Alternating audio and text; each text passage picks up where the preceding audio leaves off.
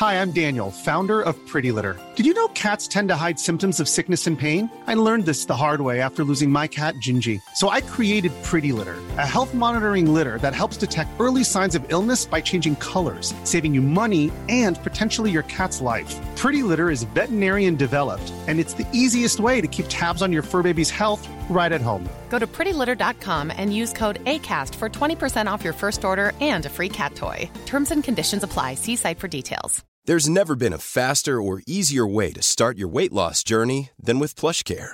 PlushCare accepts most insurance plans and gives you online access to board-certified physicians who can prescribe FDA-approved weight loss medications like Wegovy and Zepbound for those who qualify. Take charge of your health and speak with a board-certified physician about a weight loss plan that's right for you. Get started today at plushcare.com slash weight loss. That's plushcare.com slash weight loss. plushcare.com slash weight loss.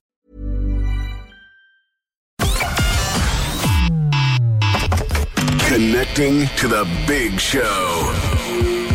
In three, two, one. Everybody just wants to be contented. Everyone wants to be happy. Right now is the most important moment. It's just so unfair on every child who doesn't have options. It's amazing how many unintelligent people there are. I'm absolutely astonished at it. What is the matter with these people?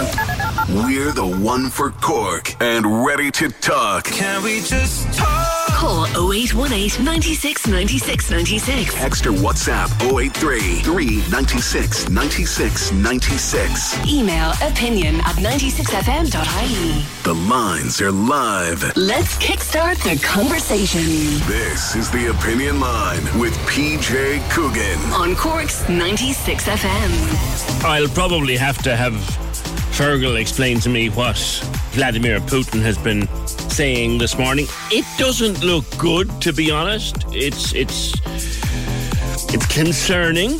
Um, he's talking about a mobilization, and he's talking about conscription of more soldiers and referendums and all of this crack. Um, I, what does it mean to us? Well, I'm looking at the papers, and they're all talking about the Echo says a further battle with inflation. And the Irish Daily Mail says we're 5,000 euro a year off, worse off than our families, or than our families were this time last year. Are 5,000 euro a year worse off. And the papers, as always, full of cost of living stuff and inflation stuff and cost of energy stuff. And here we have a man flexing his muscles in Moscow, and, and I'm trying to put the two together, and I'm just hoping against hope that it doesn't mean things are going to get any worse for the rest of us. We'll have to listen to people who know more about this than the likes of you and me, I guess. Good morning. 0818 96 96 96 is the number. Text to WhatsApp is 083 396 96 96. The email is opinion at 96fm.ie. Much easier to uh, get your thinking gear around and maybe your morals around is Adam Levine. Seen this story? It's all over the place. Uh, he is 43 years old, frontman with Maroon 5. Married to, is he married to a former Victoria's Secrets model? Her name is Behati Prinsloo. And he has been, uh, for to believe what you're told, he's been sending flirty messages to a woman he shouldn't be sending flirty messages to. And he's been caught doing it by Behati Lou, And it's all over TikTok. And he now says he didn't have an affair, but he did cross the line during a regrettable period in his life. This is celebrity world. Like, this is the world of the celebs. Uh, this woman is uh, this other woman is called uh, Stroh.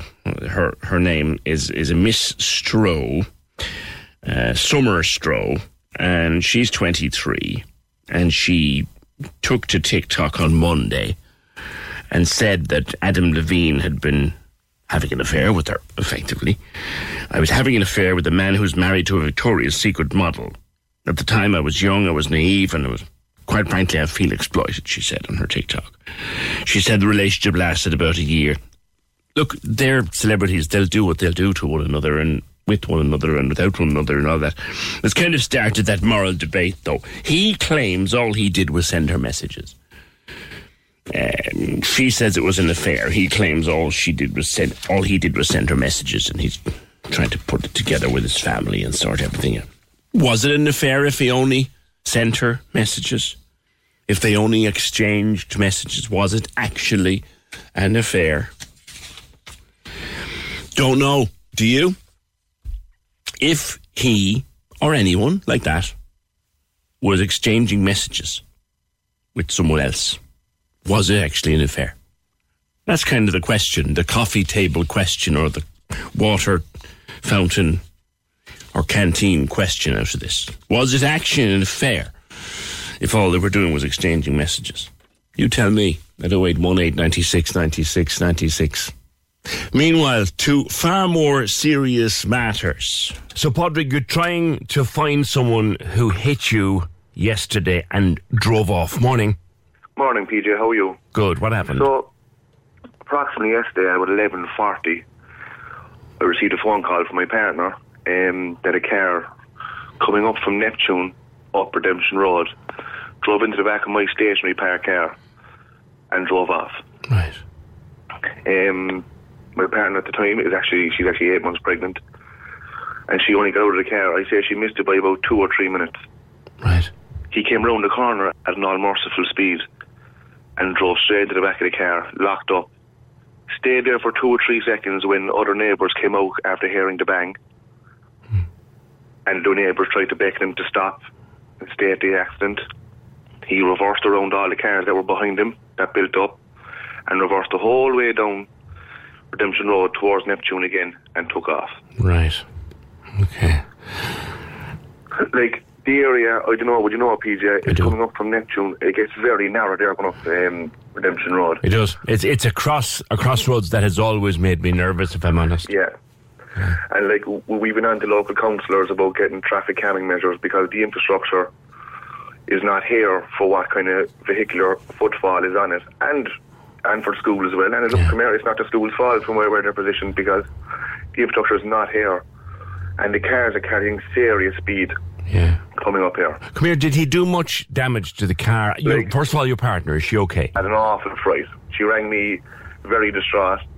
I was in work in Blarney. I, I came back physically and mentally distraught all overnight as well. Because she's Because- thinking, right, two two minutes earlier I was there. And she's thinking in the worst case scenario, PJ, you know, having, uh, because we have a five year old as well. So imagine having a child come out of the car. Had the child been in the car with her? No, unfortunately, or fortunately, I should say, she was in school, only up the road in Farranferris College. Yeah. But her mind goes to the worst case scenario, and look, that's the motherly instinct, like. Of course it is. Now, is there much damage to your car? Can you drive it? Damage it? to the car, right? Oh, we can drive it, yeah. The thing about it is that I haven't taken off the rear bumper yet to see what kind of damage it done to the impact bar behind the bumper, you know? Yeah. I'd probably get a new bumper, but because, look, I'll be honest, with you, it's a 5 Series BMW, it's not going to be a very cheap fix, Yeah. you know? And like, we actually have a driveway we could use, but if we put our car in, the parking situation up here is Yeah. diabolical. So if my missus puts the car in the drive, she might get blocked in and she can't get back out. I gotcha. Now, the car that hit you, you have some description of it. Yeah, so in fairness, there's cameras along the houses we have here, the bungalows on Redemption Road, and we got a glimpse of the car. It's a dark coloured this is 2008 Honda Accord Right. with a Donegal reg. Now, it's a very distinctive car because these cars aren't around that much anymore. It's 2008 Honda Accord, but the distinguishing fact is that it had a yellow donut wheel on the front left-hand tyre. Have you reported this to the guards? I assume The guards, the guards arrived straight away, in fairness to them. And they could see themselves that well, even while they were here, there was two or three nearly head-on collisions as well, because the junction that we were on. Hmm. Because when the man drove into the back of my car, there was a car coming down as well from Farranferris College, which had right away. And he stopped just before my car, so he got an awful fright as well. Hmm. And if he was another a metre further, he would have been a head-on collision with this lunatic.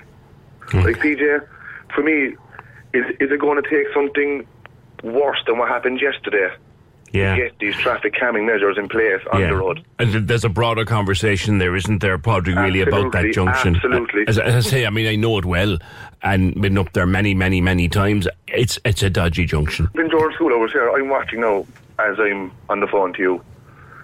The amount of vehicular footfall going up and down this road, and that's not now. And after this is going to be building works commencing up above as well. Hmm. Be trucks, vans, the whole lot up and down this road.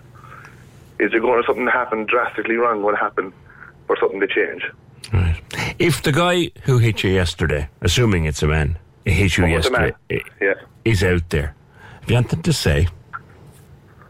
Well, I want to say to him just in very cork terms, have a pair, call up to my front door, and we'll start something. Okay. You know? Because my front door, my door's always open to any person that walks past. And hope he knows now that there was an eight month pregnant woman just got out of that car before he hit it. Padraig, I hope everything will be okay and that you'll get your car sorted. PJ, I appreciate the call today. I, I must say thanks for that, for giving me the airtime, because I know you're, you're a very busy man. Our pleasure. Take care, fella. Thanks, PJ. Cheers, bye. That's uh, Padraig speaking to me uh, before we came on air this morning. If you can help him in any way, you know where we are, and we'll put you in touch with him. 0818 96 96 96 is our number. Yesterday, I told you that I had been back to see Rose Jones. Now, the name might mean nothing to you, but back in 2020, I spoke to Rose Jones. Rose lives in Grattan Street. Um, and her daughter, Tricia, has cerebral palsy and uses a wheelchair. Not all the time, but she does use it. And Rose spoke to me back in 2020 because she was trying to get out of the house. She was trying to get the council to transfer her out of the house because she said it was totally unsuitable for Patricia's needs. And at the time, she had a lot of documentation and a lot of letters and a lot of people endorsing what she was saying that the house was completely unsuitable for Patricia.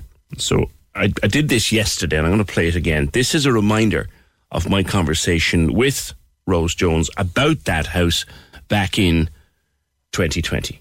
What it is, is there's an, an awful lot of obstacles in her way in the house.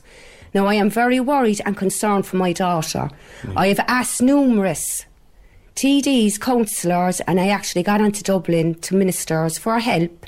Now, I've been told basically to paddle my own canoe and keep bringing Cork City Council every other day. You, you've shown me letters, uh, you've shown me files, you've shared confidences with me, which I appreciate and I won't share with anybody else. But according to solicitors, more than one, that house is completely unsuitable for you and your children. That's correct. There's no facilities there for Tricia to take care of herself, for her to become a young woman, to take care of herself because no one's going to live forever. And I want to, her, Tr- Tricia especially, to get her education and be able to take care of herself in years to come when I'm not there to do it because I won't be here forever. Now, Rose Jones contacted the show uh, again about a fortnight ago. And I went to see her again. And I met herself and Patricia this time. I'll let you hear that next. 0818 96 96 96.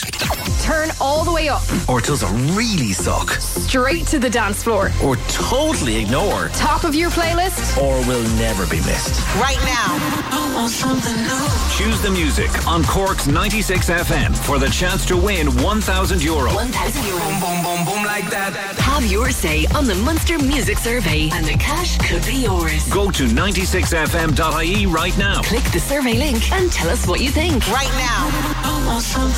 The Munster Music Survey. Do it today. And you could win 1,000 euro. Win 1,000 euro. Boom, boom, boom, boom, like that. See 96fm.ie. So, Rose, it was before the pandemic started. I met you January 2020, and you were trying to move out of this house. Explain to me again why it's not suitable for Tricia.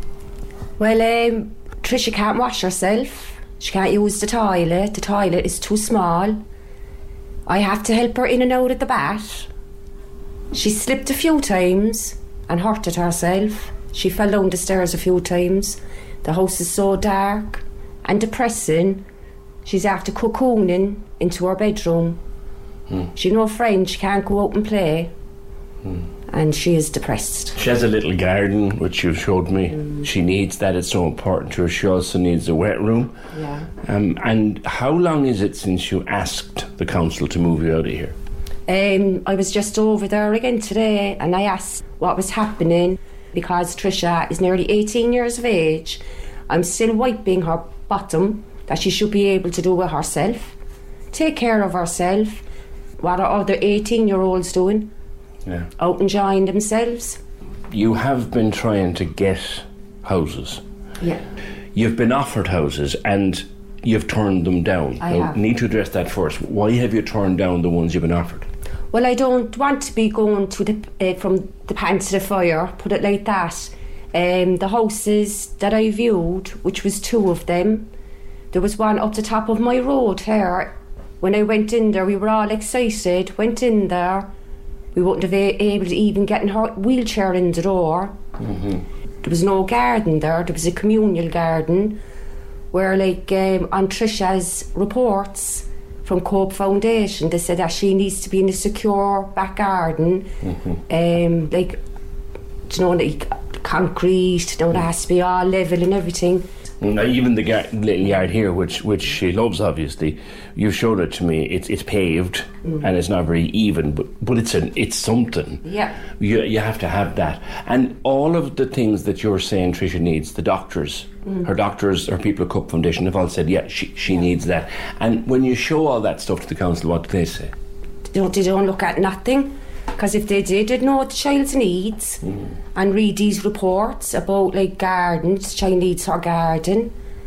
Like the house in Ballyphehane, we were over the moon when we yeah, tell me heard about that. You were offered a place in Ballyphehane. You thought, right, here we go. What happened This then? is it now, I was saying. This was just before the lockdown. Delighted with our lives, couldn't wait to get in there to see. Delighted with the house when we went in. And I went out the back, and there was no garden again. You had to go tr- down between the shed and the extension. Now, I am a small woman, but I was finding a, stro- a struggle just to turn. You'd never got the wheelchair. I would have never got that wheelchair down there. no. Yeah, yeah. So that was that one knocked on the head. Yeah. She also needs a a wet room. She do. Yeah, and and again, the houses you've been offered, they don't have wet rooms. No, only the one up in Grattan Street there now had a wet room downstairs with the bedroom. But then again, the front room was upstairs that she still had to climb up the stairs to get to the sitting room because she do need her sitting room as well. And then in the kitchen there is like there would have been no room for her wheelchair. Like she she, she sits there with her wheelchair. Yeah. You know she needs And, she, and she's here with us right now. We, we'll talk in Mhm. in a couple of minutes. Now, the system called CBL, Yeah. right, where you go on and you see a place that's available and you bid for it. Mm. You've seen buildings on there, houses on there that would be perfect, but you can't bid on them. Why not? I have no bidding code. Explain to her that is. Um, you bid on these houses. It's like I've seen a good few of these houses now with um, I know they're downstairs bedrooms, bathrooms, even a shower. It doesn't have to be a wet room, even a shower downstairs. I have asked him about at least ten houses that were adapted that would have suited Tricia's needs. Rang him up straight away. Told him I've seen these on CBL. Is my son is bidding on properties himself. Right. And he's saying, Ma'am, look at this up in CBL. Go through it.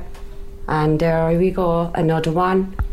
Do you know what I mean? Mm, And it would be perfect. It would have been perfect. Some, yeah, all of them. And have you ones. applied for, or how does one go about getting one of these bidding? Well, I went back down there now last week and asked him about a, a bidding code, and she said, I'm not allowed to give you a bidding code.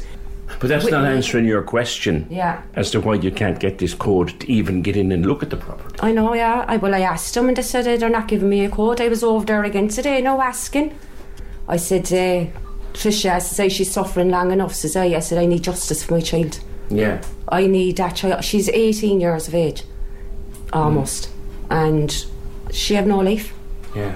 She don't go to school. Hopefully now she'll be starting her course soon Mm. in the Crown. Is it the Crown or the Crane Centre? Crown Centre. The Crown Centre in Ballincollig. She's looking forward to this. Okay. And um, It's just say I just want Tricia to have a life. I'm not going to be around forever for her. And we'll, we'll, we'll ask the council why you, first of all, how these bidding codes are allocated, and secondly, why you can't have one. We'll, we'll ask them that. But Tricia, uh, I first time meeting you. Nice to meet you. Why is it hard for you to live in this house here? Tell me about the shower and about the the stairs and all those things. They're very like loud. The shower's like loud, and I can hear it through my room.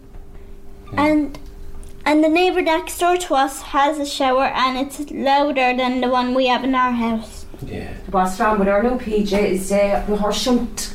Yeah. It's like all these noises. Oh, I see. Yeah, like high pitched noises. All right. Drives are mental. Oh, so you? Oh, okay. This is the shunt for the server. So it's like okay. the, the shower upstairs now in our bathroom. It's very loud. Yeah. And then the shower next door is louder. Yeah. And she goes, don't know, she gets mad. And Tricia, what kind of a place do you need? What do you need in a house that would be make make you happy? A wet room Yeah. and a downstairs toilet and a new front room. Yeah, Because they're all upstairs now. The front room's up. Yeah, the front room's upstairs. You're you're not happy. You're unhappy. You're you're nearly eighteen and you're unhappy. Yeah. I am not happy. And you're tell me about the course you're starting. You're all excited about that. It's a computer and music course. Yeah, because you were here showing me on your phone a while ago how you make your own music. Yeah. Yeah. And I can show you some videos Good. about how I edit on YouTube and Brilliant. And if you want to subscribe to my channel. There you go. There you go. Get. You see, you're learning. Yeah. You're learning. You this get. is what she wants to do with her Yeah. life. She wants to work on the radio. this is what she wants. I'll wants be to watching my job here. Yeah. Yeah. But Tricia, you're just asking people, people with the power, as it were, Yeah. to, to come and see what you're living with, come and see what Tricia's living with here, mm. and give you a chance to get a proper mm. start. It's nearly three years since we first talked, and here you still are. I know. Still here, Trisha, aren't we, girl? How does it make you feel?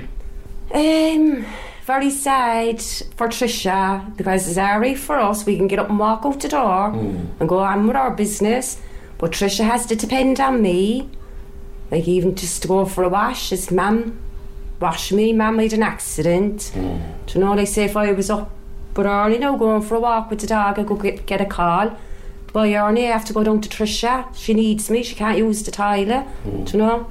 She might need her wash or whatever. Yeah, yeah. Because she's still in her nappies, you know? And if she had the facilities that she's talked to me about, she could do all these things. Oh, yeah, yeah. Sure, she was uh, flying all day long. It's only since we came in here that she was back on the nappies, like. Really? You know, she was off in a good year. Yeah. Even inside Edel House there when we were in there for the nine months. Yeah. Yeah, she was using the bathroom in there, the wet room, and she was able to put it, the cards, sit in the chair, and wash herself away. And if you had something to say to the management in City Hall, all you want is a bidding number and let you get into the same process as everybody else. Exactly, yeah. Because there is houses up there that would suit Trish's needs, and they're just being given away, do you know? Given away. That's Rose and Tricia talking to me in their own kitchen in Grattan Street last week. And thank you, Tricia, for the two lovely pot plants from your own garden that she had uh, made up for me and planted. And they're at home now on the windowsill in uh, Coogan Towers. Uh, I was going to bring one of them in here. I still might, but the problem is I'd be afraid of it over the winter. You know, they wouldn't mind it here, whereas Queen Bee will mind it. And, and look after them during the winter. But thank you, and thanks for meeting me, and thanks for uh, for bringing me into your home last week. Uh, and also, Tricia sending me videos and sending me photographs of the documents that she has and her mom have piled up high of why that house isn't suitable. And it was January of 2020 that I was there. Thanks, guys. 0818 96 96 96. Uh, Councillor Mick Nugent has been on the phone saying Rose should get access to the CBL. Don't know why she wouldn't. Um, well, actually, we did get a statement because I remember I told Rose we'd ask, and we got a statement from the council. It said Cork City Council does not place properties that have been specially adapted onto the choice based letting system. They are reserved for and are considered for families with special needs on a case by case basis. Cork City Council can be contacted by any tenant or applicant directly via phone or email, and it gave us the details. That's fine. That answers one element of it. It doesn't answer Rosa's question, though, why she can't get a bidding number. We did ask that, by the way. That didn't come back. How one goes about getting a bidding number. She doesn't have one, she can't get one. That doesn't answer that question. Um, it doesn't specifically an- answer that point. That's what Mick Nugent is saying. It doesn't answer that point about why she can't get access to CBL. Um, maybe if Mick wants to step in and help, he, he might be able to do something for them. Thanks. And Tidette was on. Uh, if Rose is only looking for an accessible house, they won't let you bid on any other house. It's a different list for accessible ones. That doesn't make sense, of course, as there are houses on CBL that would suit. Yeah, she she she wants to get on CBL so she can look at stuff and decide whether or not it's suitable. And as she said to me, her son is on CBL for his own housing, and she can see through his CBL account, as it were, stuff that would be perfect for herself and Patricia. And that's what's bothering her. She wants a bidding number. She doesn't want any special treatment. She wants a bidding number to get in and make bids. 0818 96 96 96. Now, hang on a second. This seven metres of your front garden, Steve, you're going to lose to Bus Connects. Seven metres. That's over 20 feet. Morning. That's right. Morning, PJ. Whereabouts Uh, are you, sir? having us on. Um, I'm in Ballinlough, um, uh, on the Douglas Road there in Ballinlough. Okay. Uh, so we're on the uh, we're on the Maryborough to City route, Right. um, and as you mentioned there, that currently the plan is to widen the road the full length of the of Douglas Road from uh, Southern Road near Paddy the Farmers right the way out to Douglas Village. Sure. Um, so it's going to be wider than um, the South Link. Are you there near Uh, Bel Air, say, where they have nice big gardens, yeah? Bel Air. Uh, so we're on the section between Cross Douglas that would go up to the Ardfallen Centre. Now I got you. Now I got you. Some nice big gardens along there, and and and they're old properties, aren't they? And a lot of old walls there and stuff. They are, and um, you know, with the current plans to widen the road, I mean, it's quite free-flowing road for anybody who's familiar with the area. Um, um, you know, the traffic is quite free-flowing here, but yes, the current plan is just to uh, carte blanche widen the roads the full length. Um, obviously, there'll be, um, you know, environmentally, it's it's not going to be very sound. There's going to be a lot of concrete poured. Um, it's going to increase the, the flooding risk. A lot of the houses here are are below the road level. Yes. Um, so you know, with climate change coming, PJ, we're and with uh, the flooding issues we have in Cork already, we don't want to be adding to those. Um, and as you mentioned, there there are some very old properties here. You know, the construction, the risk of subsidence um, um, is going to increase uh, significantly. And and a lot of people, Um, Steve, and I just this is from my own observations of going to and from work and to and from town on the bus and being upstairs on say the 220 and looking into those gardens and into those houses. A lot of people have been doing a lot of work on their homes in the last few years. Um, yeah, listen, um, PJ, there are a lot of properties um, that um, um, it's going to, you know, not all the gardens are that big. A lot of the properties, their gardens will be completely taken away. Um, I have a neighbour about four doors up. It's going to go through his living room. What? Um, yeah, you know, the, the plans, th- these plans have been done apparently off old ordnance survey maps. Um, so, as you say, where there's been change, it hasn't been recognised. Right. Hold on, hold on. hold on. Um, So, how do they propose to take this through his living room? Well, that's a good question. Um, that's the current plan. It's going straight through his living room. Um, yeah. Um, and, uh, you know, there are also there's also a hundred uh, car parking spaces being taken on the road. Again, I think we're unnecessarily widening the road here, where there's um, reasonable traffic flow. It's reasonably um, free flowing. You know, to take away a car park space from um, from a person. You know, there's a multiple set of Now- reasons that that's that's a huge hit to people. I suppose, Steve, to be fair, and I'm in a, a happy position of knowing the geography, which for listeners might be a bit of a, an insular conversation between you and me. But, but let's just say that that road, you put two 220s or two 216s, one going one way and one going another way. It's tight, to be fair. Um, where? Along that road there, along by Cross Douglas Road, with the lights there. Yeah, well, I suppose um, it depends. When you say it's tight, um, as it stands, the last bus report, um, in terms of the timings of the buses, um, you know, 95% of the bus journeys to Maryborough are 13 to 16 minutes.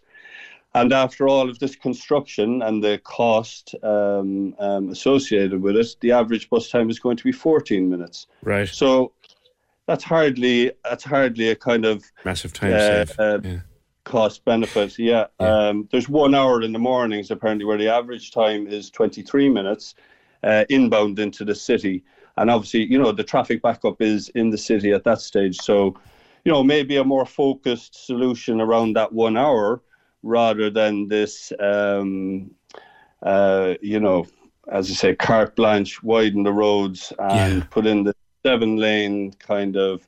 You're effectively putting a highway through a residential area uh, with all the, the side effects, the cost, the risks, all the construction, pollution, diversions that people are going to face. That you know, uh, apparently it will take two two years for each of the 11 routes, uh, is it 11 or 12 routes across Cork um, um, to be uh, for the construction phase. I mean, that'll be a minimum time, you'd imagine. No, uh, uh, Uh, in fairness, we did find out.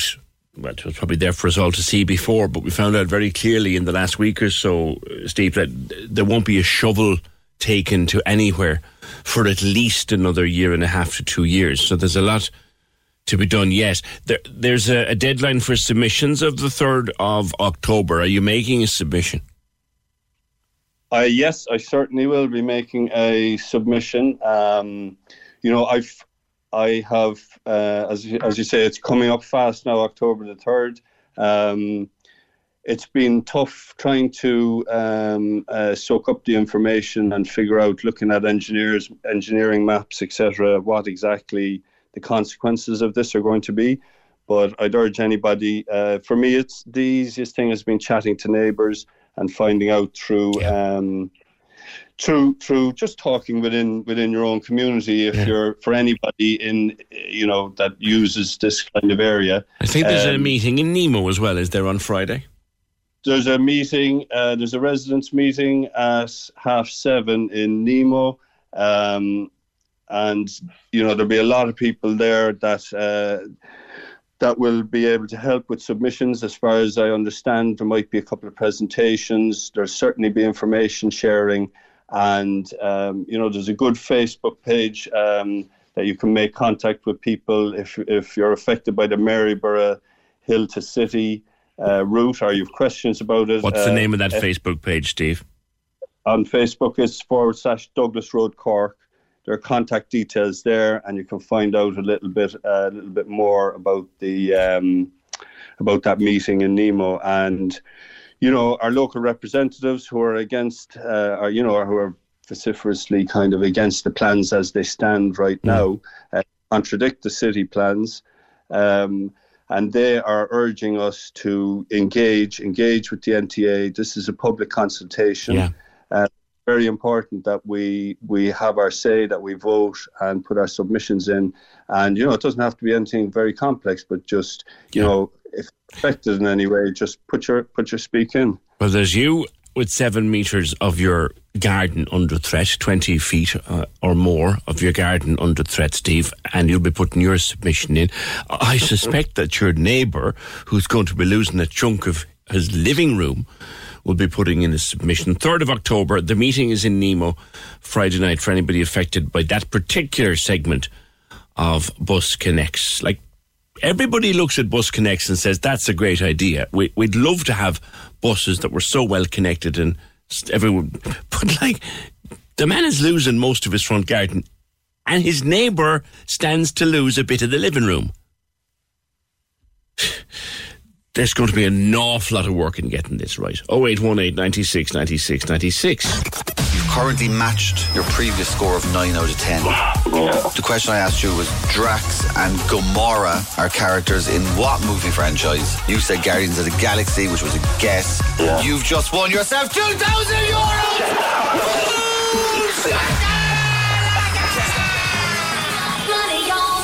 Oh my god, I don't believe it. Liam! What? Oh my God. I guess. What are you going to do with the money now? Drop it easy. Ah, drop it easy, yeah, no, I don't know. Have to send it. Another winner. There you go. Go. Go. The two grand minute. Listen to play. At 740 and 840 every day. Casey and Ross in the morning. On Cork's 96 FM. Can we just talk? The Opinion Line with PJ Coogan Text or WhatsApp now. 083 396 96 96. on Corks 96 FM. Now, an event called the Shine Festival comes up in October, uh, Wednesday, or Tuesday 11th and Wednesday 12th of October, and it comes as a new survey shows 80% of teenage girls don't feel they'll have the same opportunities as boys. 77% of teenage girls don't feel beautiful. And there are many other findings like that. Tammy Darcy is founder and CEO of the Shona Project, and the festival is your event. Uh, Tammy, morning. Good morning, PJ. How are you today? Good. Now, your your online or your in person element of this festival is completely sold out, but it's available online, correct? Yeah, exactly. So the online event is happening on October the 11th and 12th, but the 12th will be streamed live for free to any school. So what we're asking schools to do is turn your school hall or, you know, a gym into like a little mini festival yourselves. Um, everybody can watch it and there'll be loads of ways that they can interact and, you know, be a part of it as opposed to just watching it. Yeah. Talk to me about those findings, particularly that one. 80% of teenage girls don't feel they'll have the same opportunities as boys. That's a disturbing finding in 2022. Yeah, like PJ, I've been working. I've worked in every county of Ireland over the last, you know, few years, and I've met over twenty five thousand girls. So I was like really aware that they were struggling and that this was an issue. But that stat actually shocked me because I thought we'd come so much further than this. So the conversations that we're having with them, um, like it, it- I, I think one of the big issues that might be contributing to that is that they feel that they're valued more for how they look and how they present online than who they actually are as people you know? And that's a huge pressure that's obviously contributing in a huge way to their mental health and their well-being and how they feel about themselves. Um you know like only 28% said that they feel emotionally strong. Um Is it that they feel, Tammy, that it's not so much what I have to say, what I have to say, what I think, what I feel, they're not valued as much as how I look? Exactly. That's exactly it. Yeah. And many of them feel that they'll just have to work harder to get, you know, to the same level as what their male counterparts will. Yeah. The other one, 77% of them don't feel beautiful. Where's that coming from? I know that's, I mean, it, it all comes down to confidence. And where I think it comes from is, you know, when you think about it, these young girls see on average between six and 10,000 adverts a day. And, you know, the media portrays and celebrates a very narrow view of what they expect their women to look like. And these girls who are, you know, between the ages of 12 and 19, if they don't feel that they reflect that, they feel that they've already failed or that they're not good enough even even at that age. Um, so and obviously social media has had had a big effect on that. Like 81% of them feel that social media has negatively affected their mental health. So, Mm. you know, they're just being bombarded, gaslit, brainwashed to, Mm. to believe that that's what we want from them. What I found strange was I've met through this program a number of groups of teenage girls over the last couple of years, and I would said that they are so confident and so positive. Mm. The survey tells me you- otherwise.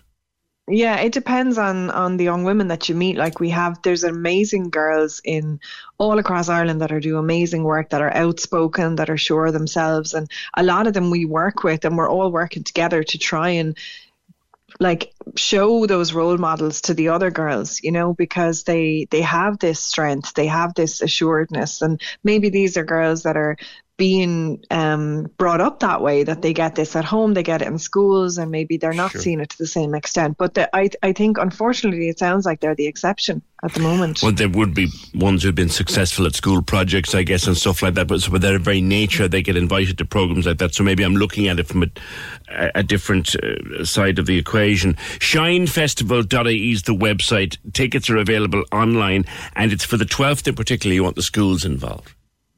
Yeah, so the schools can stream, but we also have like a whole year's worth of content that they can watch back afterwards. So we're making it available for the entire year, and we have about 80 different speakers on every single topic you can imagine. Um, anything from mental health, wellness, business, career, sport, you name it, we've got it covered. All right, okay. Thank you for that. Tammy Darcy, founder and CEO of the Shona Project, are putting on the Shine Festival on the 11th and 12th of October. Shinefestival.ie for all the deets you need. The Cork Diary. Cork's 96 FM. Upper Glanmire Community Association presents its Family Fun Day on Sunday, the 25th of September. There'll be games like tug of war and sack races, a children's art competition, vintage cars, fun fair rides, the Upper Glanmire Bake Off, and much, much more. For more details on the event, check out Upper Glanmire Community Association on Facebook. If you have an event you would like mentioned, email the details to corkdiary at 96fm.ie. The Cork Diary. With Tusla Fostering, now seeking foster carers from a diverse range of backgrounds in Cork. See fostering.ie. On Cork's 96 FM. The lines are live. And we're ready to talk. Can we just talk? Call 0818 96 96 96. Text or WhatsApp 083 396 96 96. Email opinion at 96fm.ie. The Opinion Line with PJ Coogan. On Cork's 96FM. Ow! Mags! Easy, girl. Easy, easy, easy. Whew. Mags was answering me about the Adam Levine story. We told you about this at 5 or 10 past 9, or asked you what you thought of it. This is Adam Levine of Maroon 5, who's in hot water at the moment with his wife, Behati, who's a Victoria's Secrets model. It happened after a woman called Sumner Stroh. I know, the names are great. Uh, a, a model, 20 something years old, went on TikTok and said she'd been having an affair with a married man and pointed to him and he's saying no I didn't have an affair with her. I I, I we sent some sort of um, flirty messages to each other and all of that um, but he's saying it wasn't an affair. He says my wife and family is all I care about in the world and this was naive, naive and stupid and uh, risks the only thing that truly matters to me. Greatest mistake I could ever make. I'll never make it again. I take full responsibility and all of that and all of that stuff. But we were asking the question, like, is it an affair? He claims they never went further than messages. Is that an affair? Is that cheating? Is the question. Meg said I'd cut it off him with a rusty knife. Oh, sweet Megs, Megs, Megs, Megs. 0818, your thoughts. Welcome. 0818 96 96 96. Did you see this? I remember the, the buzz around the Serial podcast back in 2014 when people said that it was going to be a game changer in the case. I speak of the case of Adnan Syed, who was sentenced to life in 2000. He was 17 then, for the murder of his girlfriend called Hae Min Lee. She was strangled and buried in a park in Baltimore, Maryland in 1999. Now, on Monday of this week, a judge in Maryland, Judge Melissa Phinn, overturned his conviction because prosecutors said there were two other possible suspects who were never disclosed to the defense and there was many other things so he's now on home detention and the state of Maryland has been told to decide whether or not to seek a new trial date or dismiss the case in the next 30 days. The, no one knew anything about this case until the podcast Serial.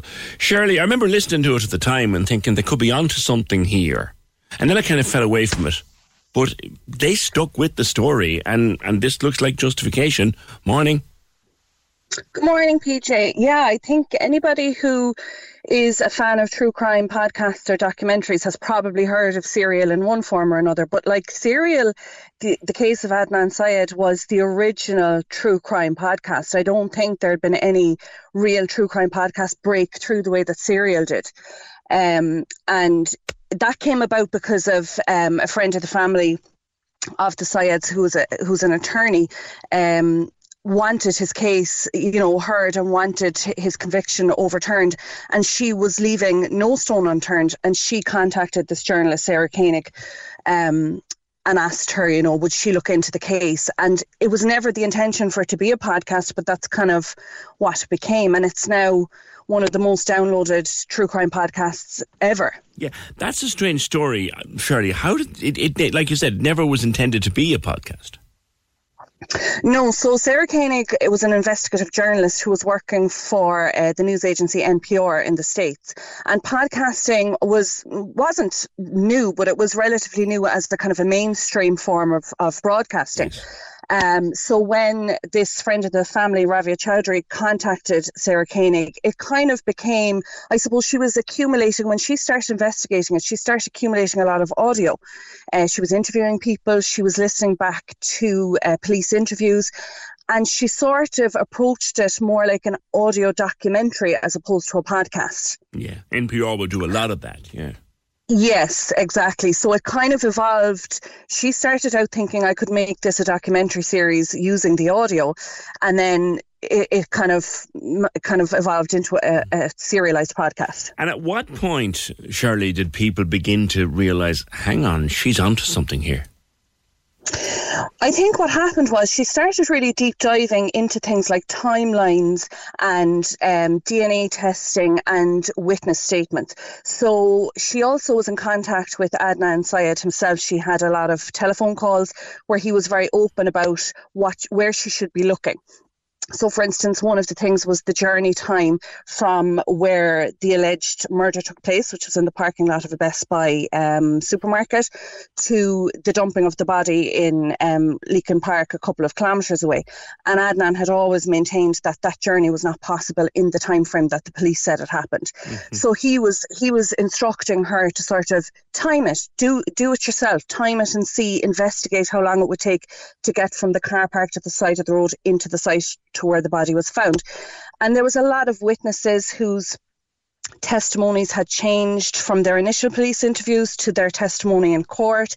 And she did a real deep dive into those and kind of nitpicked and picked away at little things. And she got the case files as well and she looked into those. Mm. There was massive issues with Adnan Syed's original defence lawyer um, who didn't do a really good job, and she felt that he hadn't had a fair representation.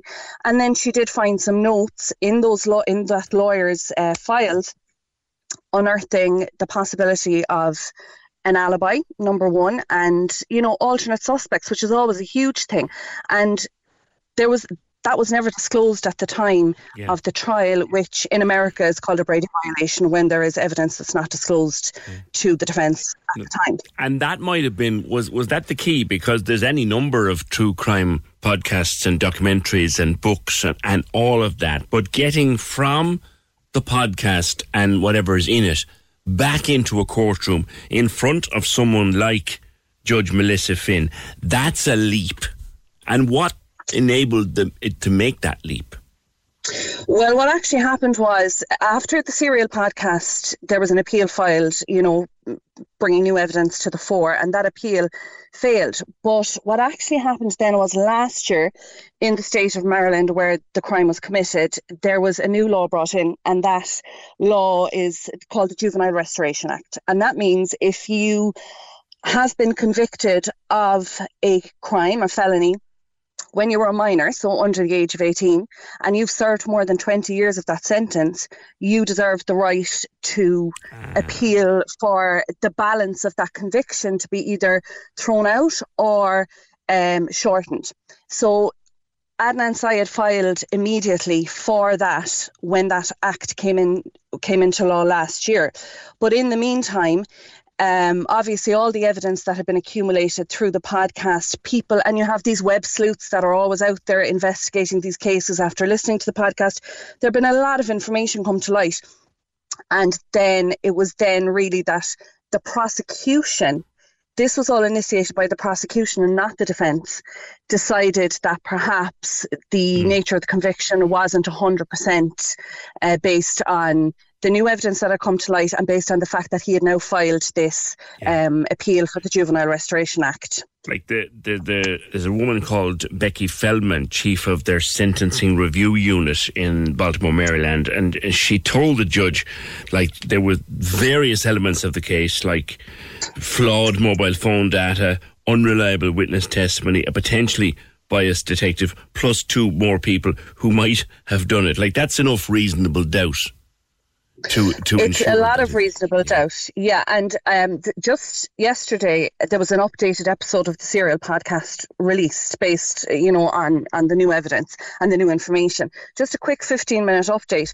And in that episode sarah koenig does mention about these two alternate suspects. She doesn't name them because obviously they've not been charged with anything but she does say that they were mentioned in the original podcast. And there's also um, a documentary on Now TV uh, called The Case Against Adnan Syed, a four four part documentary kind of following it in, in real time as well.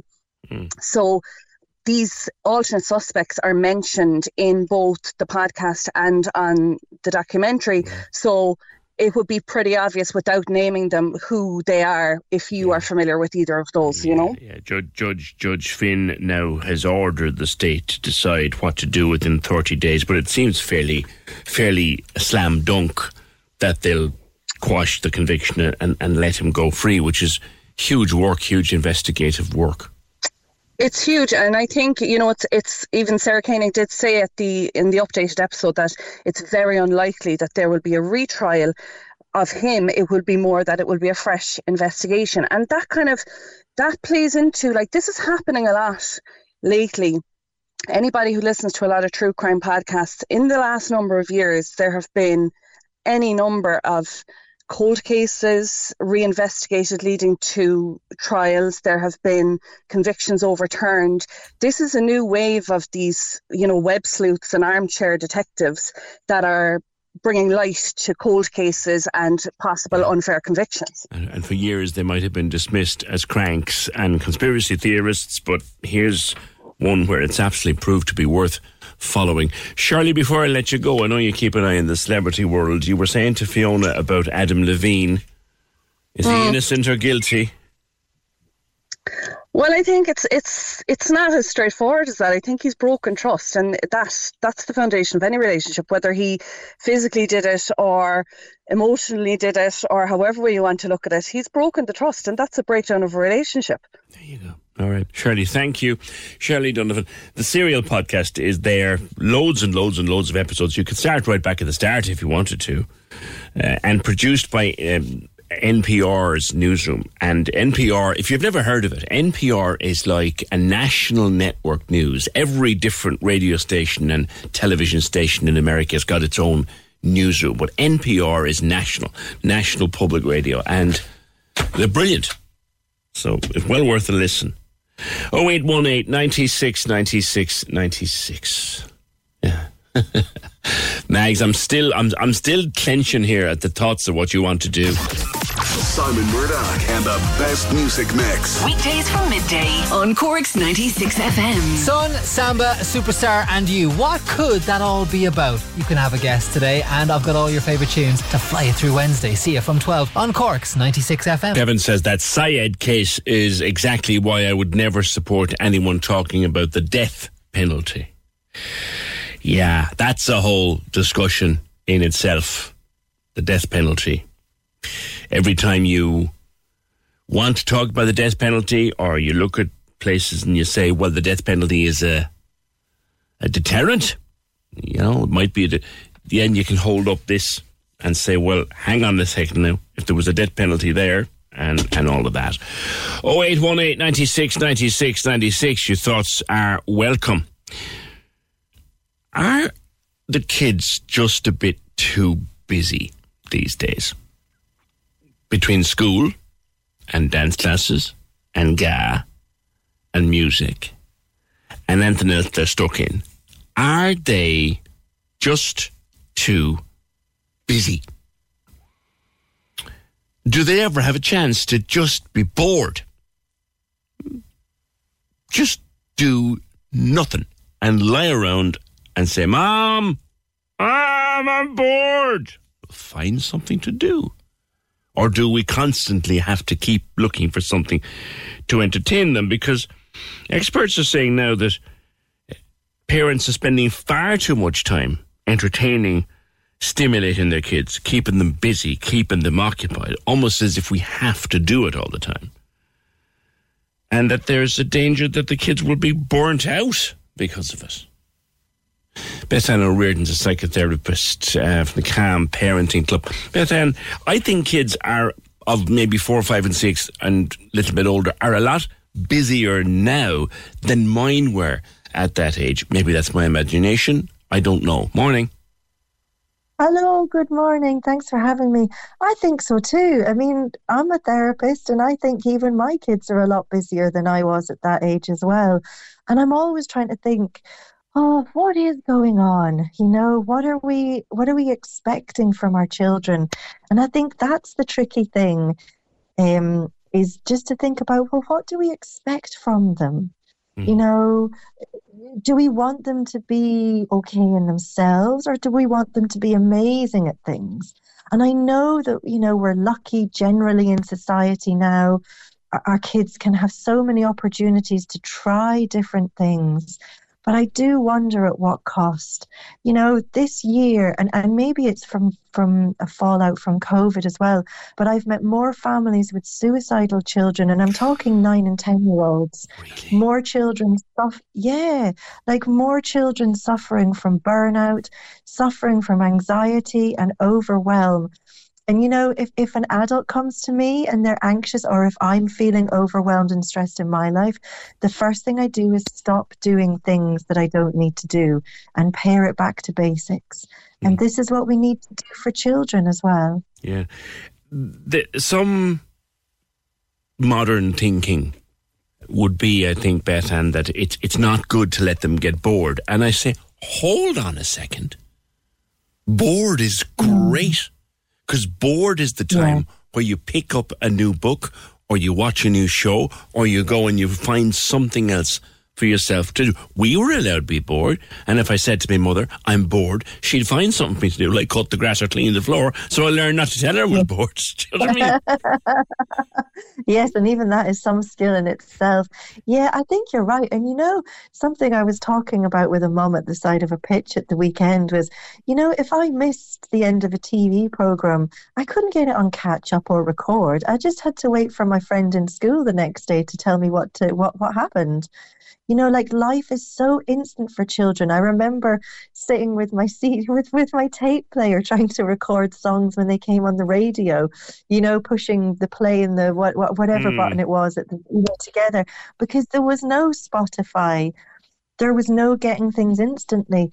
And from a therapeutic perspective, we really have to watch with instant gratification in Mm. children because what it does is it stimulates a dopamine response. It stimulates the part of us that wants more, more, more. Yeah. You know, and then when children are young, it's kind of easier to manage, although the you know parents report huge meltdowns uh, coming off technology or saying no.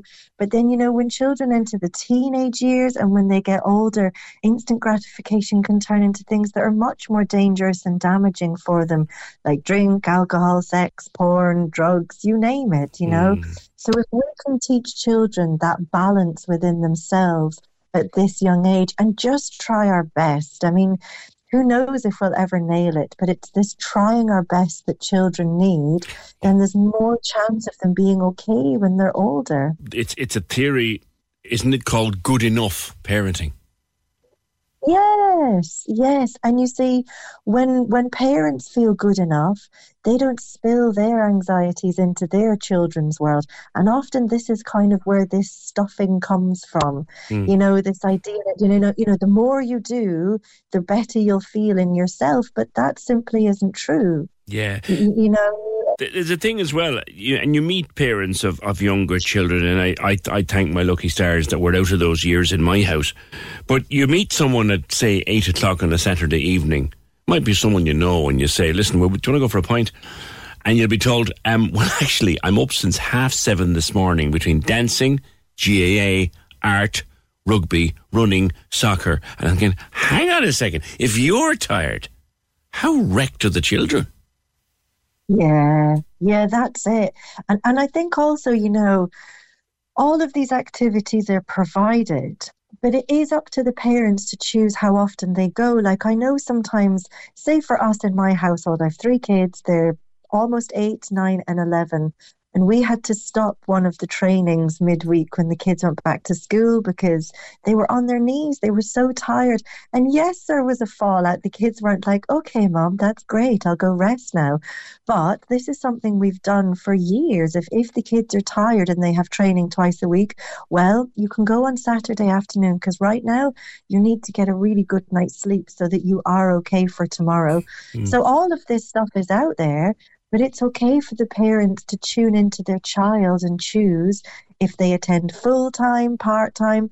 And, and, you know, I, I was saying this to mom, and she said, Yes, but what if your child shows promise? And, you know, you need to encourage them. And I said, Well, you know, our brains work like a push up, and our bodies do. You know, it's it, it's the pushing up A lot can happen in the next three years. Like a chatbot may be your new best friend. But what won't change? Needing health insurance. United Healthcare Tri Term Medical Plans are available for these changing times.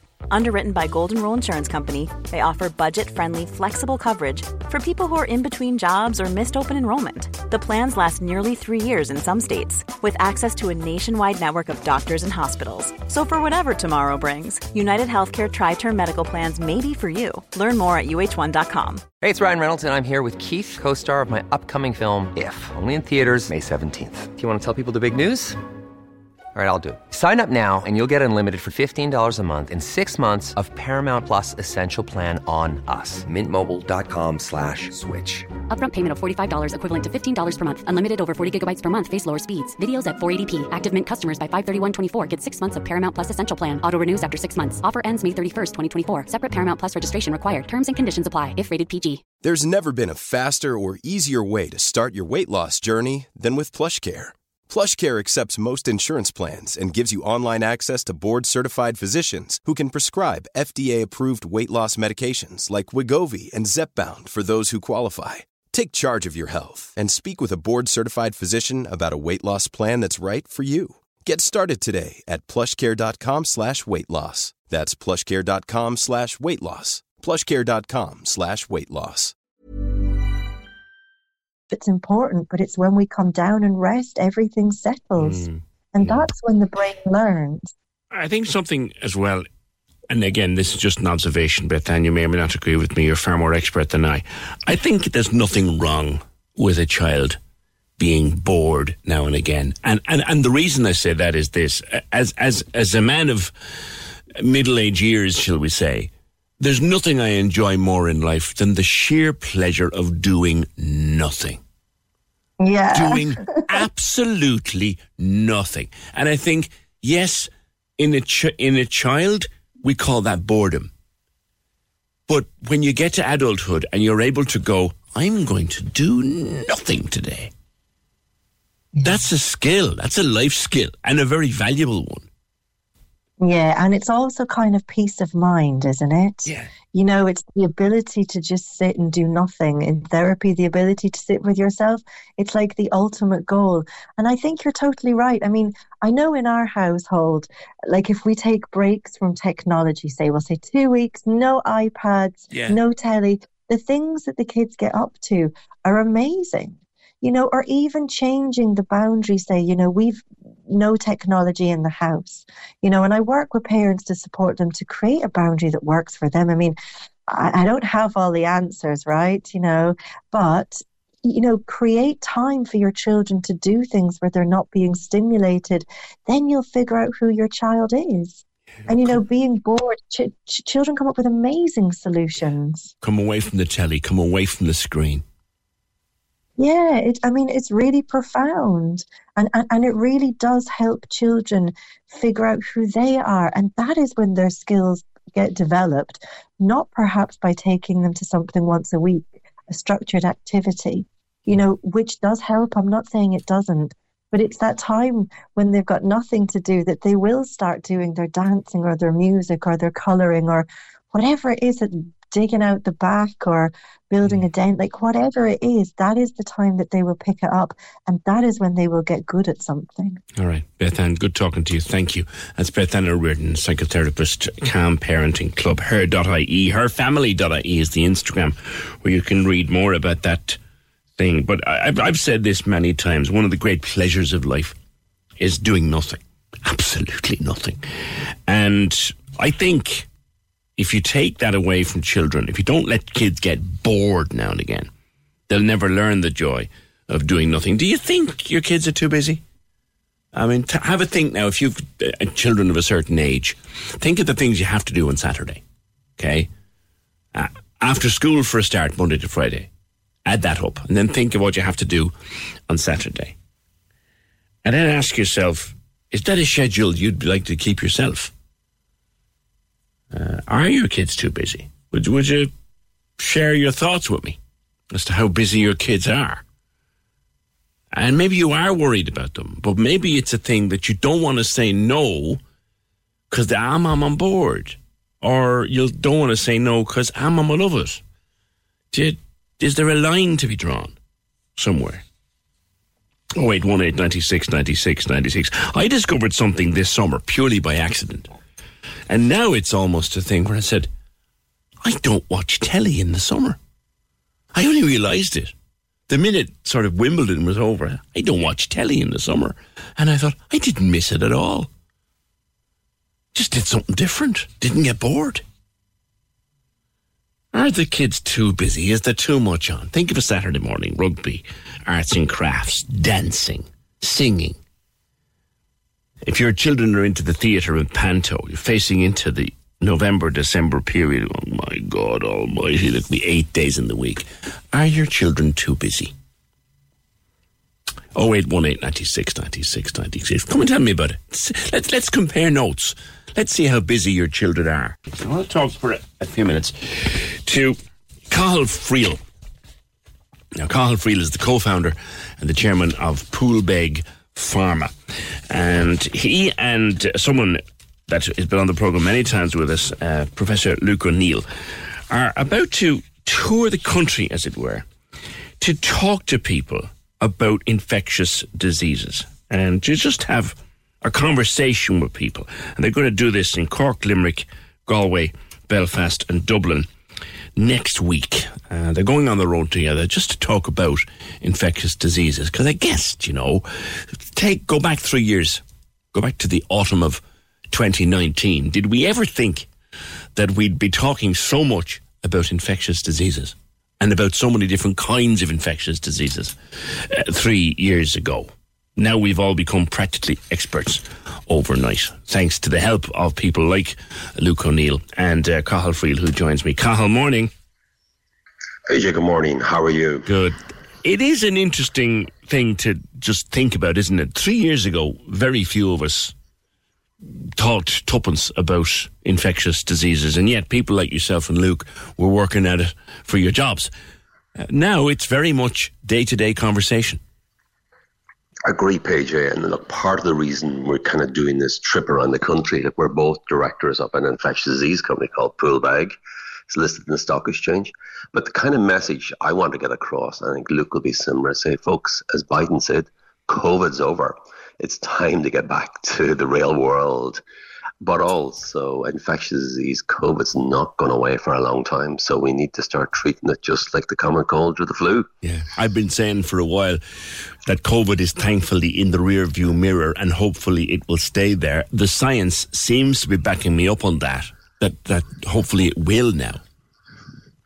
Yeah, look, PJ's always stick to the science. The problem with this one is it coincided with Facebook and all the conspiracy stories and whatnot else. But look, the reality is the world plans for a pandemic.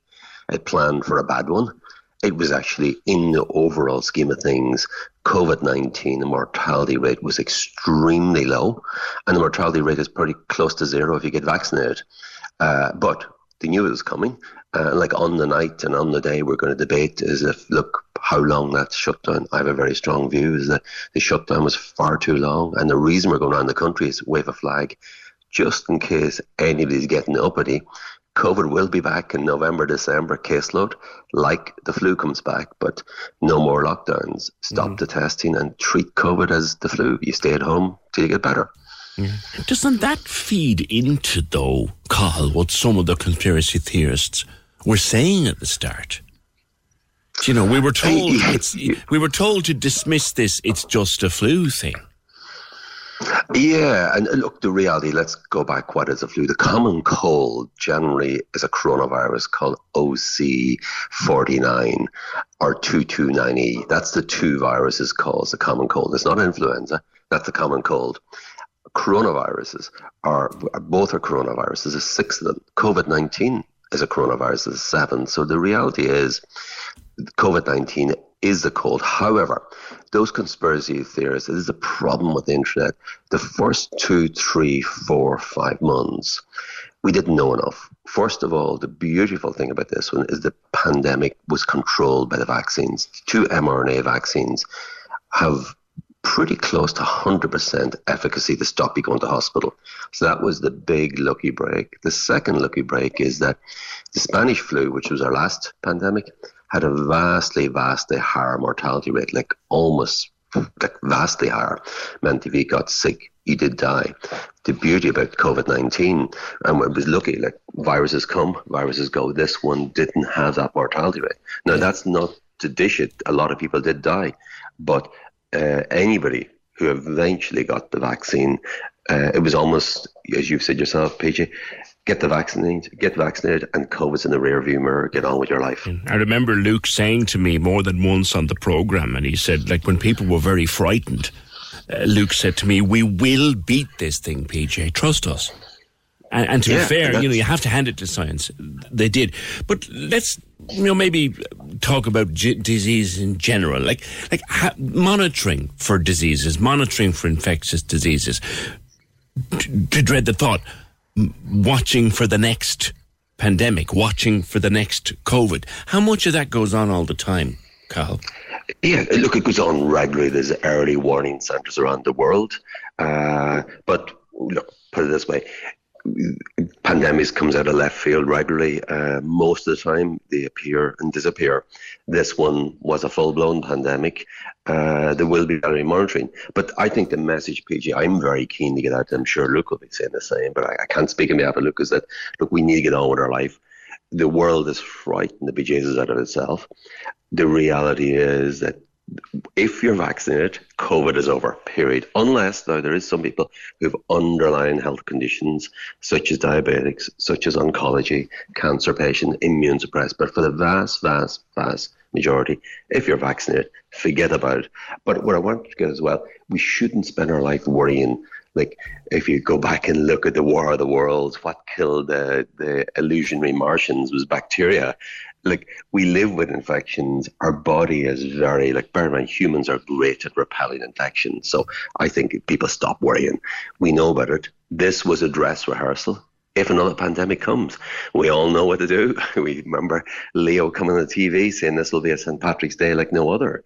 But like the, this year, St. Patrick's Day, we're back to normal. So I think, look, we're lucky. But it is time to forget about infectious diseases and let's let's get on with life and move forward. Does that make sense? It, it makes sense. I'm, I'm thinking, though, of uh, a man called Dr. Dennis Carroll, of whom you may have heard. He was the star of a Netflix documentary series, which interestingly came out in 2019, talking about the transfer, you know, from animals to, to humans and saying that there could be a really big one happen. Is that something that you watch?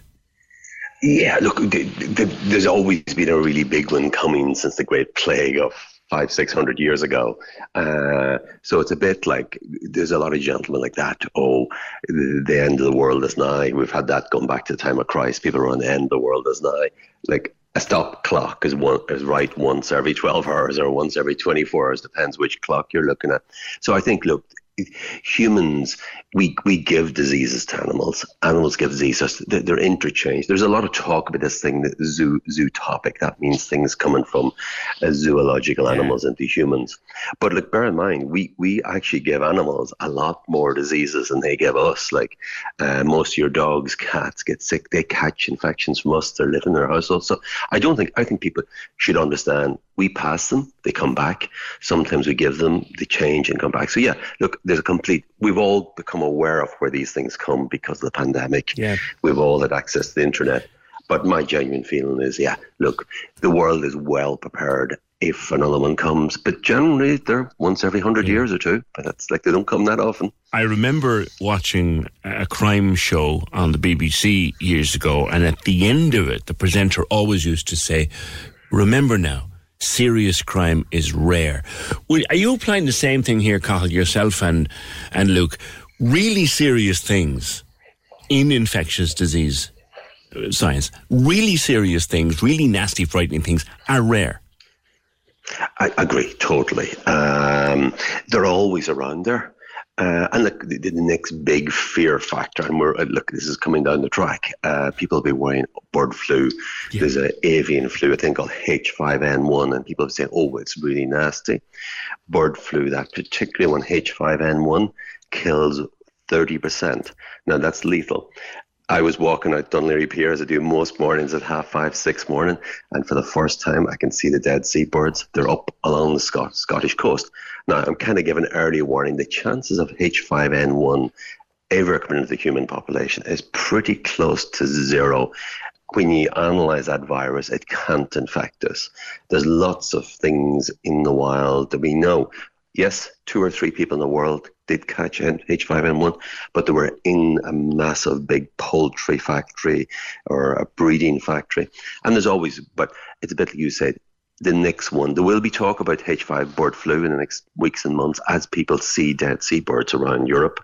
Uh, you'll see it. But the reality is a bit like, will you catch cancer? For 99.9% of us, we won't catch it. We don't get out of bed in the morning. When will we catch cancer? When will we get some real serious disease?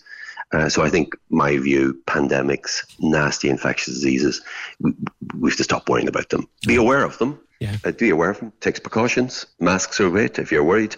If you're elderly and you're sick, like our Asian friends for generations. That's have, right. When in public, if they're old or concerned, stick the mask on. Masks do work.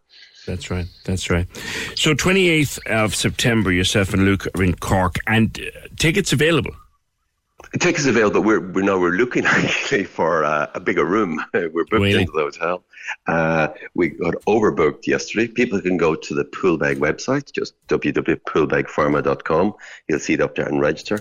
Uh, put your name down for the waiting list. So I'm sure we'll get a bigger room in Cork. So we're absolutely overbooked, but we will. We, we're overwhelmed with the response. We're quite surprised, but we have any in Cork, any in Limerick. Go to our website. The Cork one is completely overbooked at the moment, but we will free up space. We'll get a slightly bigger room. So yeah, but we're really excited. The interest level and people wanting to hear about it. Well, pass but we, on. I, am emphasising this is not a frightened. This is to tell people how to do things going forward. Very good. Pass on our regards to Luke. He was a remarkable commentator throughout the whole of the pandemic for us when we could uh, get him on the show. That's Cathal Friel, a co-founder and chairman of Poolbeg Pharma, who with Professor Luke O'Neill will be in Cork on uh, the September 28th. It's completely booked out. They're trying to get a bigger room, but you'll you find any more deets that you want to poolbegpharma.com. Nice positive twist. It's gone. It's over. Move on. Uh, if you're vaccinated, you're safe. It's well and truly in the rearview mirror. Some people will always worry about it. Some people need to be more careful than others. But for most of us, It's history. That's good to know. Access all areas on Cork's 96 FM. Your guide to nightlife on Leeside. Hi, it's Michael here with an update on Cork's entertainment. One of Ireland's favourite artists, Mary Black, is regarded as one of the most important Irish vocalists of her generation. Mary comes to Cork Opera House on Sunday, October the 2nd, as one of the main headliners at this year's Cork Folk Festival. Tickets are still available. Access all areas. On the road again, an evening with Fiachna Ó Braonáin, Tom Dunne and Alan Connor returns to Cork for a show at Cypress Avenue this Saturday night. You can expect some classics from the Hothouse Flowers and Something Happens, as well as some surprises, with tickets on sale from the venue box office and Ticketmaster.ie. Access all areas. You can contact us here at Access All Areas if you have a show, play, or exhibition coming up, or any live streaming events or gigs by emailing us at aaa at 96fm.ie. Access all areas. With Cork Culture Night, Cork City. Enjoy free events in over 100 venues on Friday, September 23rd. See culturenightcork.ie. On Cork's 96 FM. On the 19th of January, the government announced a tax free payment of 1,000 euro for frontline healthcare workers and staff who'd worked during the pandemic. Nursing Home Ireland Chairman Tadhg Daly joins me. Tadhg, how many employees in your sector have still not had their payment, and this is the 21st of September? Good morning. Yeah, good morning, PJ. As you've outlined there, we're now over eight months on since this announcement was made by, by government, and it was the right announcement, obviously. But the frustration and anger now at this point is is, is very palpable across the sector. So, ballpark around uh, somewhere between 35 and 40,000 uh, people who work in private and voluntary nursing homes, also those who work in home care. Uh, Dublin Fire Brigade have been on to me in the last number of days, uh, and some paramedics in, in, in other non HSE uh, services are also awaiting this uh, pandemic recognition payment. So to say it's frustrating now is, is an understatement. It's insulting, is what it is, Tadhg.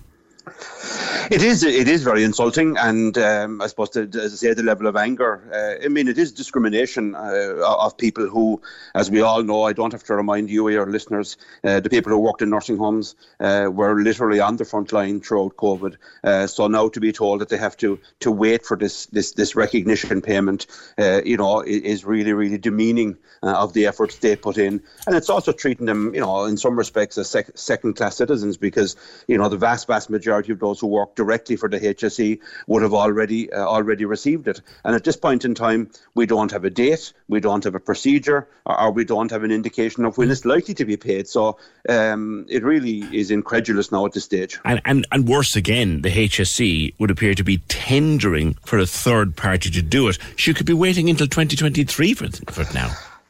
Well, and that's our, con- our concern, to be honest, PJ. I mean, back throughout the year, I suppose we, you know, weren't naive, but we were hoping that, you know, before the summer, people would be able to maybe enjoy it over the summer holidays or, or you know, cover some back to school costs.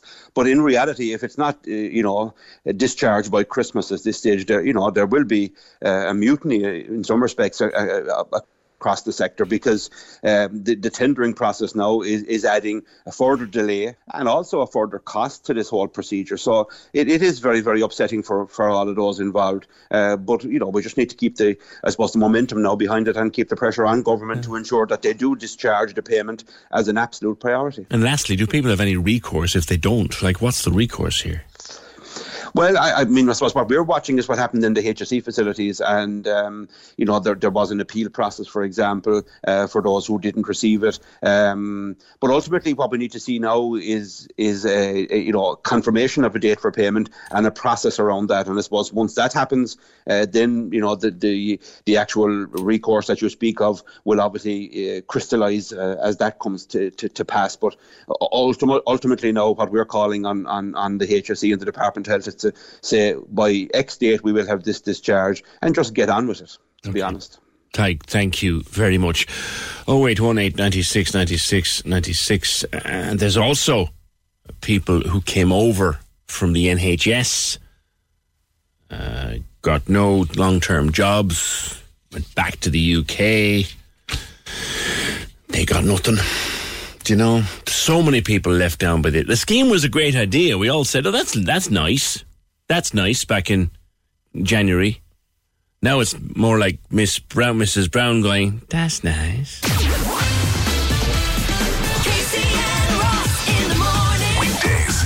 9 a.m. On Cork's 96 FM. I love karaoke. Do you know what karaoke means? It's Japanese for empty orchestra. Empty orchestra. Yeah. I love karaoke. What did you do? I did. I'm too sexy by right said Of course you did. There's two ways you can get me to go to something. Yeah. Right? Karaoke. Free jambons. Or quiz night. Okay. I'll go to a quiz night as well. What about a quizioke? You have to sing the answers. Oh my God almighty. What have we just invented? Oh my God.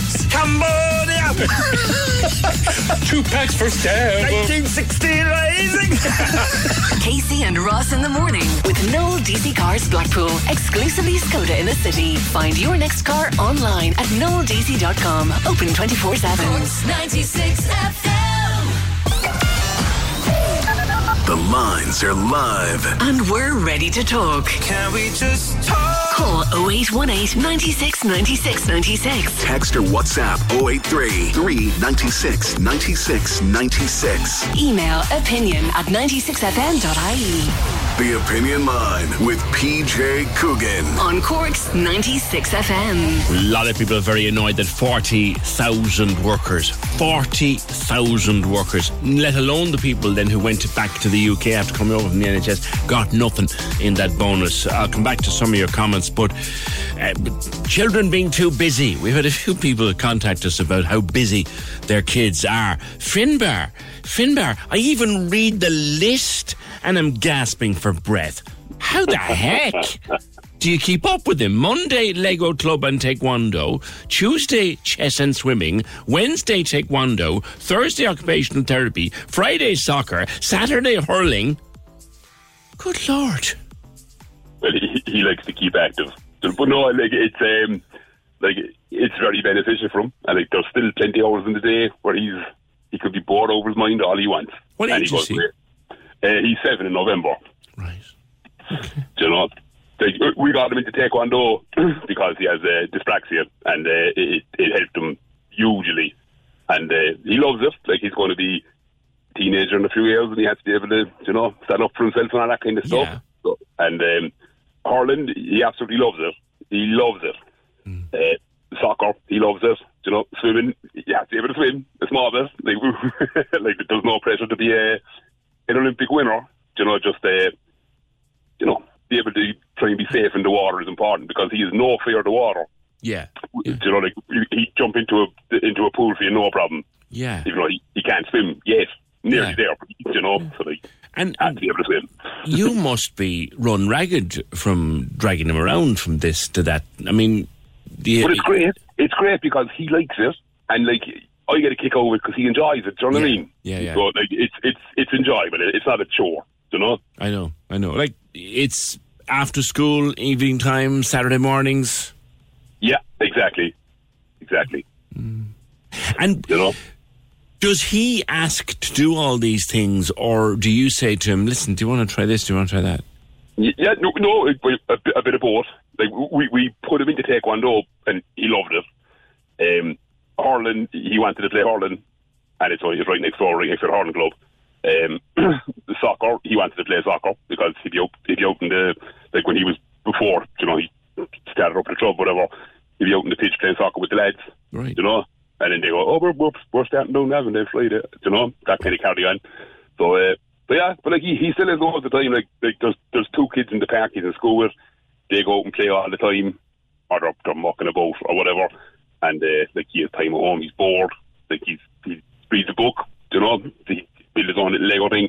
So like he's he's always busy, but it's it's not always um you know going to a sport or whatever.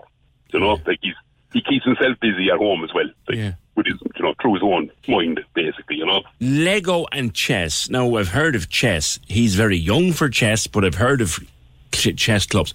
Lego Club is an entirely new one on me, Finbar. Well, it, it's good. See, it's all problem solving, which is pretty much all the jobs in the future are going to be problem solving, even the jobs that haven't been invented yet. So um, that's that's a huge thing. Uh, chess. Um, his granddad got him a book before. I think it was his granddad. Uh, how to beat your dad at chess. And he started reading it. Yeah, he started. Yeah, yeah. He can get you. He can get you in check like before he moves. You know, he's very. Uh, he's a very uh, attacking, progressive chess player. and would you be a player yourself, like? Uh, no, not really, not really. I'd, I'd play with him, you know, and uh, that kind of carry on. Like, but you know, I, I was never uh, big into it. You know, but he, he loves it. Yeah, well, it's great. It's great for the mind. Chess is great to exercise the mind and logic and planning and all of that. And then Sunday is kind of his day off. Oh yeah, yeah. Sunday flipping, he plays the switch for an hour, plays Nintendo Switch for an hour. That we give it to him on a Sunday, and um, you know he can do what he wants. He usually ends up going out with the lads. Like he used, he used to do Gaelic football on a Sunday morning as well, but he, he packed it in, and we said, look, we've no problem with packing it in. You know, like he went because there was lads in the class going. He's like, "Come on, go Gaelic football." I was like, "All right." So he went for about six months, and then um, they started putting games on a Saturday, same time as hurling, and there's no way he'd, miss hurling. So he packed in the Gaelic football. Yeah. And do you think, I mean, like you say, 7 in November, is, is this the pace he can keep up, Finbar? It, well, it, it will be because, like, in a couple of years, the sports will get competitive, and like, you're either not going to get picked for the team, or you might get picked for all the teams, and the times are going to be clashing, and like, you have to, like, it is, like, the way things are, like, they they will be very young picking a sport. Yeah. you know, but that's just the way the world's gone, I suppose. Guess so. You know, and like, like, there's no pressure on him to be winning all Ireland's or winning the World Cup or the Champions League or anything. He just he really enjoys it. Well, there's a good reason, if any. Uh, Finbar, thank you. Uh, you busy lad. Busy lad, 7 in November, and the list alone would leave you short of breath. But he li- he loves it. He enjoys it, and good for him. And Sunday is kind of his day off. Thanks, Finbar. 0818 96 96 96. Now, Peter Finn from Home Rescue. You've three daughters. I, I, I, I'll talk to you about Ultimate Hell Week in just a second, Pete. But three daughters. God bless us. Yeah. Have you time to work? Have you time to do Ultimate Hell Week? How are we doing, PJ? Yeah, look, um, it, yeah, three daughters have, have come my way, uh, and what did I say? Blessed is he, uh, surrounded by women, and um, yeah, they keep me on my toes. I have to say now, they keep me on my toes. Uh, very interesting listening to that man there, the previous caller. Brilliant that uh, he has uh, his his son playing chess at that young age. I think that's a fantastic thing to do. I really do think that uh, it's good to keep our kids active and keep our kids uh, in, in both ways, both physically active and then obviously both uh, keeping them tipping over mentally. My girls are all into to fashion, and I have two of them playing football, and then I have I have the third, the youngest one is is the, the maddest of them all. So she just goes around wrecking the place. So it's all good. It's all good. it's all good. now, Ultimate Hell Week, you are supporting Children's Foundation Crumlin with Ultimate Hell Week. How's it been? Yeah, yeah, it's been an experience. I can tell you that. Um, if anyone is, is listening that's seen the show, it's and it's it's really really tough. Like I mean, they the, the guys, the DSs, they put you through um some unbelievable. Unbelievably physically tough exercises, but also, you know, very mentally challenging as well. They kind of bring you to places that you've never been. Um, and I know that's a bit of a cliche, but I can tell you one thing: when you're there and you're experiencing it, that's exactly what happens. They're very clever. They watch your body language. They watch who's kind of strong in certain aspects, and they'll make sure that they kind of sweep the, the ground out from underneath them and uh, bring them back to square one. You know, but to do it for a charity like the Children's Health Foundation is, is absolutely fantastic. It, uh, the the Children's Health Foundation. Uh, obviously, I've got three girls as Oh dear, it's there.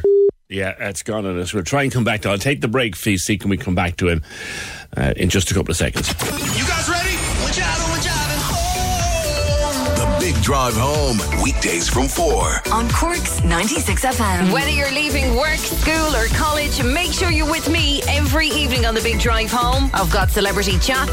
Every summer I'd be going to the bog. I can confirm a tea break at the bog is the best. I've got all things Cork, and I mean all things. Speaking of tattoo fails, I have the crests that the Cork County Council vans have on my shoulders. And I've got the music that you want to hear. Tunes pumping, no better feeling. So all we need is you. Join me, Lorraine, every weekday from 4. The Big Drive Home on Cork's 96 FM. Back briefly again with Pete Finn uh, from Ultimate Hell Week. Um, it, a fella like you who does a lot of building and into the outdoors, you'd be handy to handle the cold and the wet and the wind. But these lads can put you through something else entirely.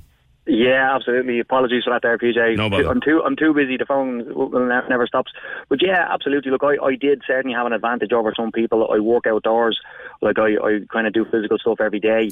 But um, again, it's not all all about the physical part of it. Like there was some really really strong contestants on it. Uh, a lot of people from down your way. Uh, Setanta Halpin is on it, and Eoin Cadogan, Billy Holland off Munster as well. So big strong men. So I, I was I certainly wasn't the biggest man in the group. I can tell you. Yeah, yeah. Of course, as Ray always said, and he said it to me on the show here, Ray Goggins, he said, There's no one that can't break. well, I can contest to that. They, uh, the guys, they're very clever. Like they're, that's the the one thing I'd say about the the DS is as soon as you meet them, you know instantly that they are watching your every move, and their their instinct to to kind of you know know what makes you tick is is, is unbelievable. You know, and uh, they're they're very clever guys. Like I, I look, a lot of people kind of go, you know, how do you take that abuse and Yeah. how would you listen to that type of stuff? But like, you don't go onto a show like that and expect to, to all be roses and nice, nice, comfy beds. You know, it's uh, you know what you're getting yourself into, and like I've It takes but built respect for inside the- humour to an, an, another level, though, doesn't it? it certainly does now. It certainly helped me, and look, I've played GAA all my life as well. Played a lot of sports, and uh, I just when the when the the lads were, were giving us the grief, I just kind of said to myself, okay, you're in a match here, and you're just kind of having a bit of having a bit of uh, sledging or banter coming your way, and that helped me a lot. I think I think you know doing anything like Ultimate Hell Week, you certainly have to get your mind in the right place as well as your body because it's uh, it certainly comes at you from all angles. Sure. All right. Well, good luck with it. We're not allowed to know how you did, but you're doing really well anyway. And that's uh, Pete.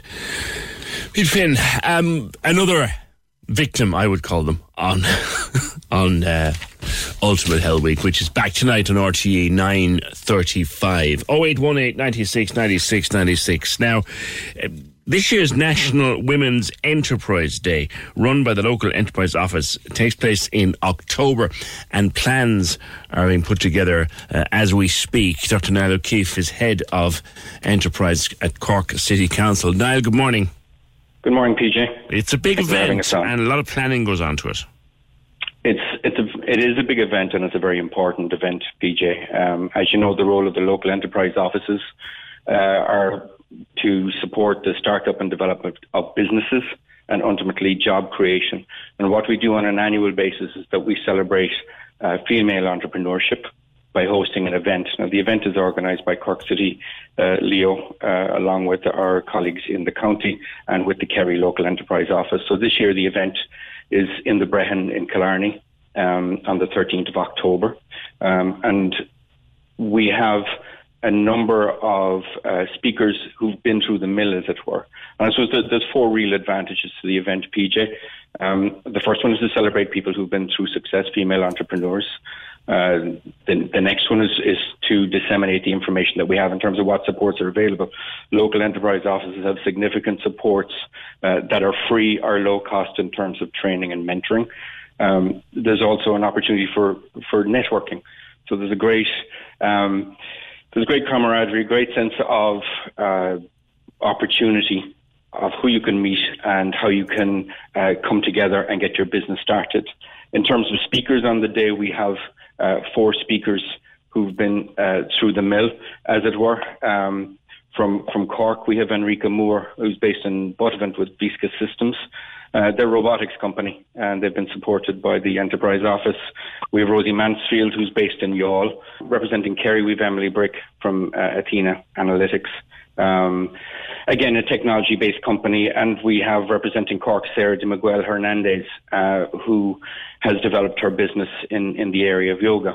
Um, so like it's really important again just to reiterate the point that we're celebrating women women in business. There are barriers to women. We're looking to see how we can overcome those barriers and it's really important that women are aware of the supports that are available. One of the challenges that that is there is like statistically we have more women participating in our programs in the last 18 months. 61% of women, uh, are 61 partic- participants in our training courses are women.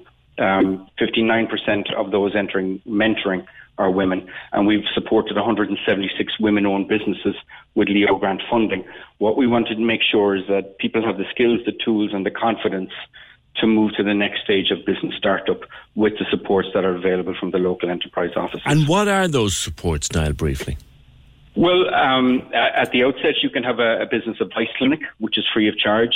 Um, if you're in business already and you're looking to pivot or change, there's a mentoring program that's available as free of charge. We have a myriad of courses, PJ, uh, that are uh, that are available. Everything from uh, how to trade online, uh, your social media presence, the basics of returns to VAT, how to start in a food business, how to use Canva. I, I could list. My colleague Ethan Madden has, has dozens of courses, and just again numerically, we've had over 3,000 people attend these courses over the last 18 months and we want more and more people to participate, particularly women. Um, and I say it's very low cost, if not free, to participate in these programs. So the event in the Brehon on the 13th of October is 30 euro. Um, there's some super speakers there. I, I, mentioned participants who've been through business, but Sonya Lennon is the keynote speaker on the day. Uh, we have the chief executive of Kerry County Council, and um, MC for the day, whom you know, Elaine Kinsella from Indeed, Radio Kerry. So it's you know it, it's a celebration of female entrepreneurship. It's a celebration of, of what people have achieved despite barriers and challenges in in entering the creation of jobs and uh, the the enterprise market. Sure. And I know you've got a meeting to get to, and I appreciate that you've given us some time. Dr. Niall O'Keefe, Head of Enterprise at Cork City Council. The LEO uh, event is on 13th of October, and Leo in uh, Killarney, in the Brehon. Localenterprise.ie forward slash Cork City is where you can go to book your place. And as I said, it's 30 quid. Localenterprise.ie forward slash Cork City.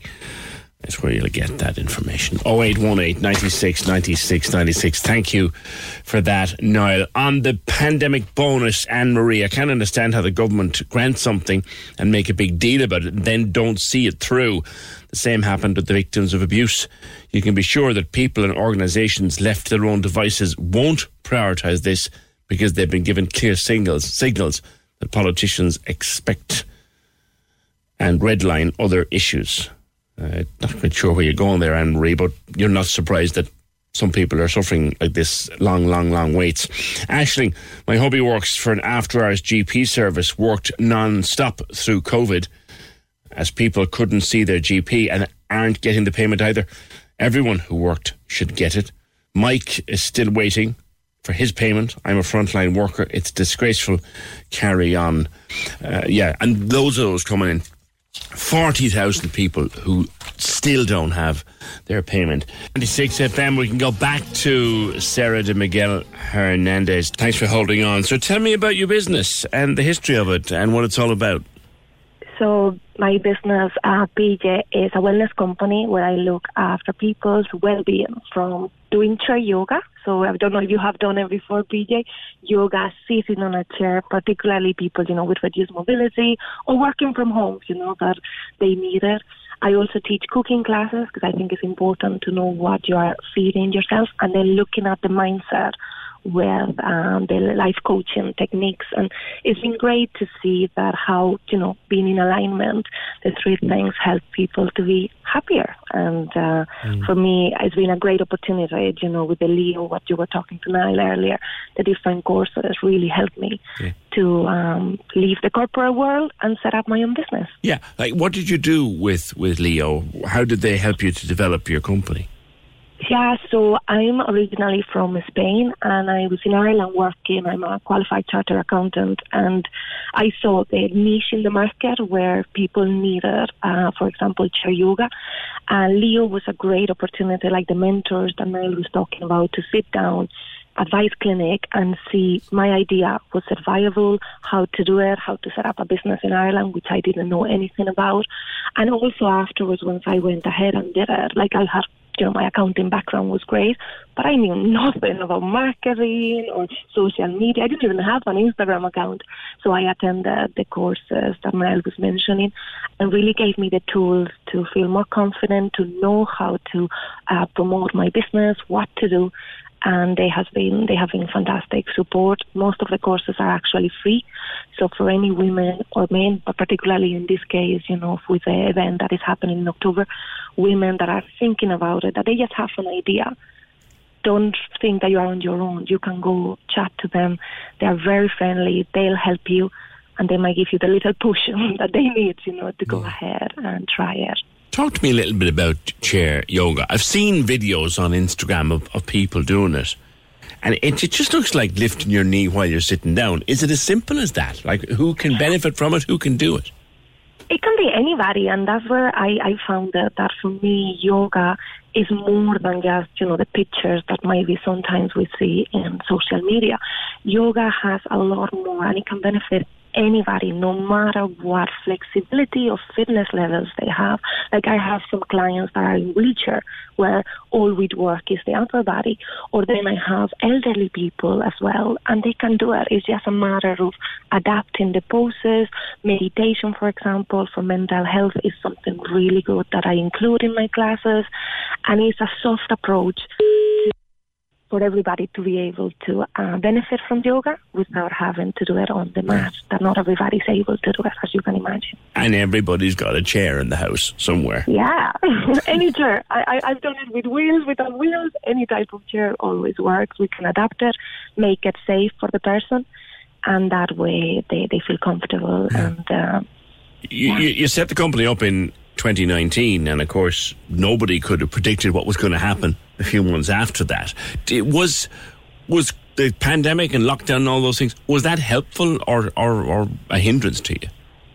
well, for my business, it was one of the best things that it could have happened to me. There was one day where all the business disappeared and I panicked, but then I went onto social media and I started doing Facebook Lives, and people were spending so much time at home and sitting down that it took off. I created a virtual studio. So it's not only in Cork City that I've been able to teach classes in the States, in Australia. I had students all around the world thanks to, you know, the, the technology. So for me, I know it was a difficult time for a lot of other business, but I'm very grateful that pivoting to uh, with the technology online, it has helped me to, to do classes all around the world without going anywhere. And, that's it. Yeah, you, you could do classes in Cork or Kerry maybe or Waterford. Yeah. But now you can do them in anywhere from Cork to California. Yeah, exactly. And particularly, you know, with companies that maybe they might have people working remotely has worked really well because some are will be maybe hybrid, they are in the office, but some people might still be working from home. So they can all as a team join the class with me. We do it together. And uh, I get to access those people that before, if I have told them to join Zoom and do a class with me, they might have been against it completely. Have you? Great. Continued success with it. It's called Flow With Me, Sarah de Miguel Hernandez, and be taking part in the local enterprise office uh, National Women's Enterprise Day, which is on Thursday, 13th of October. She'll be one of the main speakers at that in the Brehon in Killarney. Thank you, Sarah, and good luck with your continued success of your business. Like I said yesterday, we don't know. We actually don't know. None of us have been told what it is, but it is big, very, very big, and very, very exciting. And you'll find out more, well, when you find out more. And we can't wait, right? Cork's 96 FM counting down to your next big way to win. It's huge. All I can tell you, it involves Sun, Samba, a superstar, and you. Now, how's that? Sun, Samba, a superstar, and you. Someone said, could it be a dirty weekend with Marty Morrissey in, Bar- in Banna Beach? I, I, it's not, okay? But uh, stay listening for more. More information coming soon on Cork's 96 FM. Shall I go to Justine now? I will. Okay, the Autumn Fest is back this weekend in Douglas Street, joined by Justine Looney of Cork Flower Studio. Hi, Justine. Hi, PJ. How are you doing? Good, good. Tell me about Autumn Fest. Uh, Autumn Fest is our big uh, annual celebration of all things Douglas Street um, and the South Parish as well. Uh, we've had a two-year break for COVID, so we're really excited. We're back this Sunday, uh, 12 to 6, and bigger and better than ever before. It's all along the street. The whole street. So we're closed to traffic from Summerhill South right up until Dunbar Street. Um, and we we have a big job ahead of us now, clearing all the, the parked cars off the street by Sunday morning, um, and we'll be closed for the day. So it's completely safe, car-free street for children to wander around, for cyclists, for older people, uh, buggies. Um, I believe we will have guards on horseback. So um, it'll be a real uh, treat for anybody living or passing through the area on Sunday. The theme is Autumn Fest our sustainable community? Yes. So obviously, with the way the world is going, we're we're all on the same um, journey towards how do we become more sustainable. And I think the idea came up um, that actually sustainability is a bit more than just recycling and um, that kind of thing. So we were looking at how sustainability affects our community. So it's kind of being able to live here safely and affordably, being able to connect with nature, being able to know who lives near us, being able to make a difference, and ultimately being able to sustain and nurture our community so that, you know, as an urban community, so that we have um, that connection that maybe you see more in small uh, rural places, villages, where people rely a lot more on each other.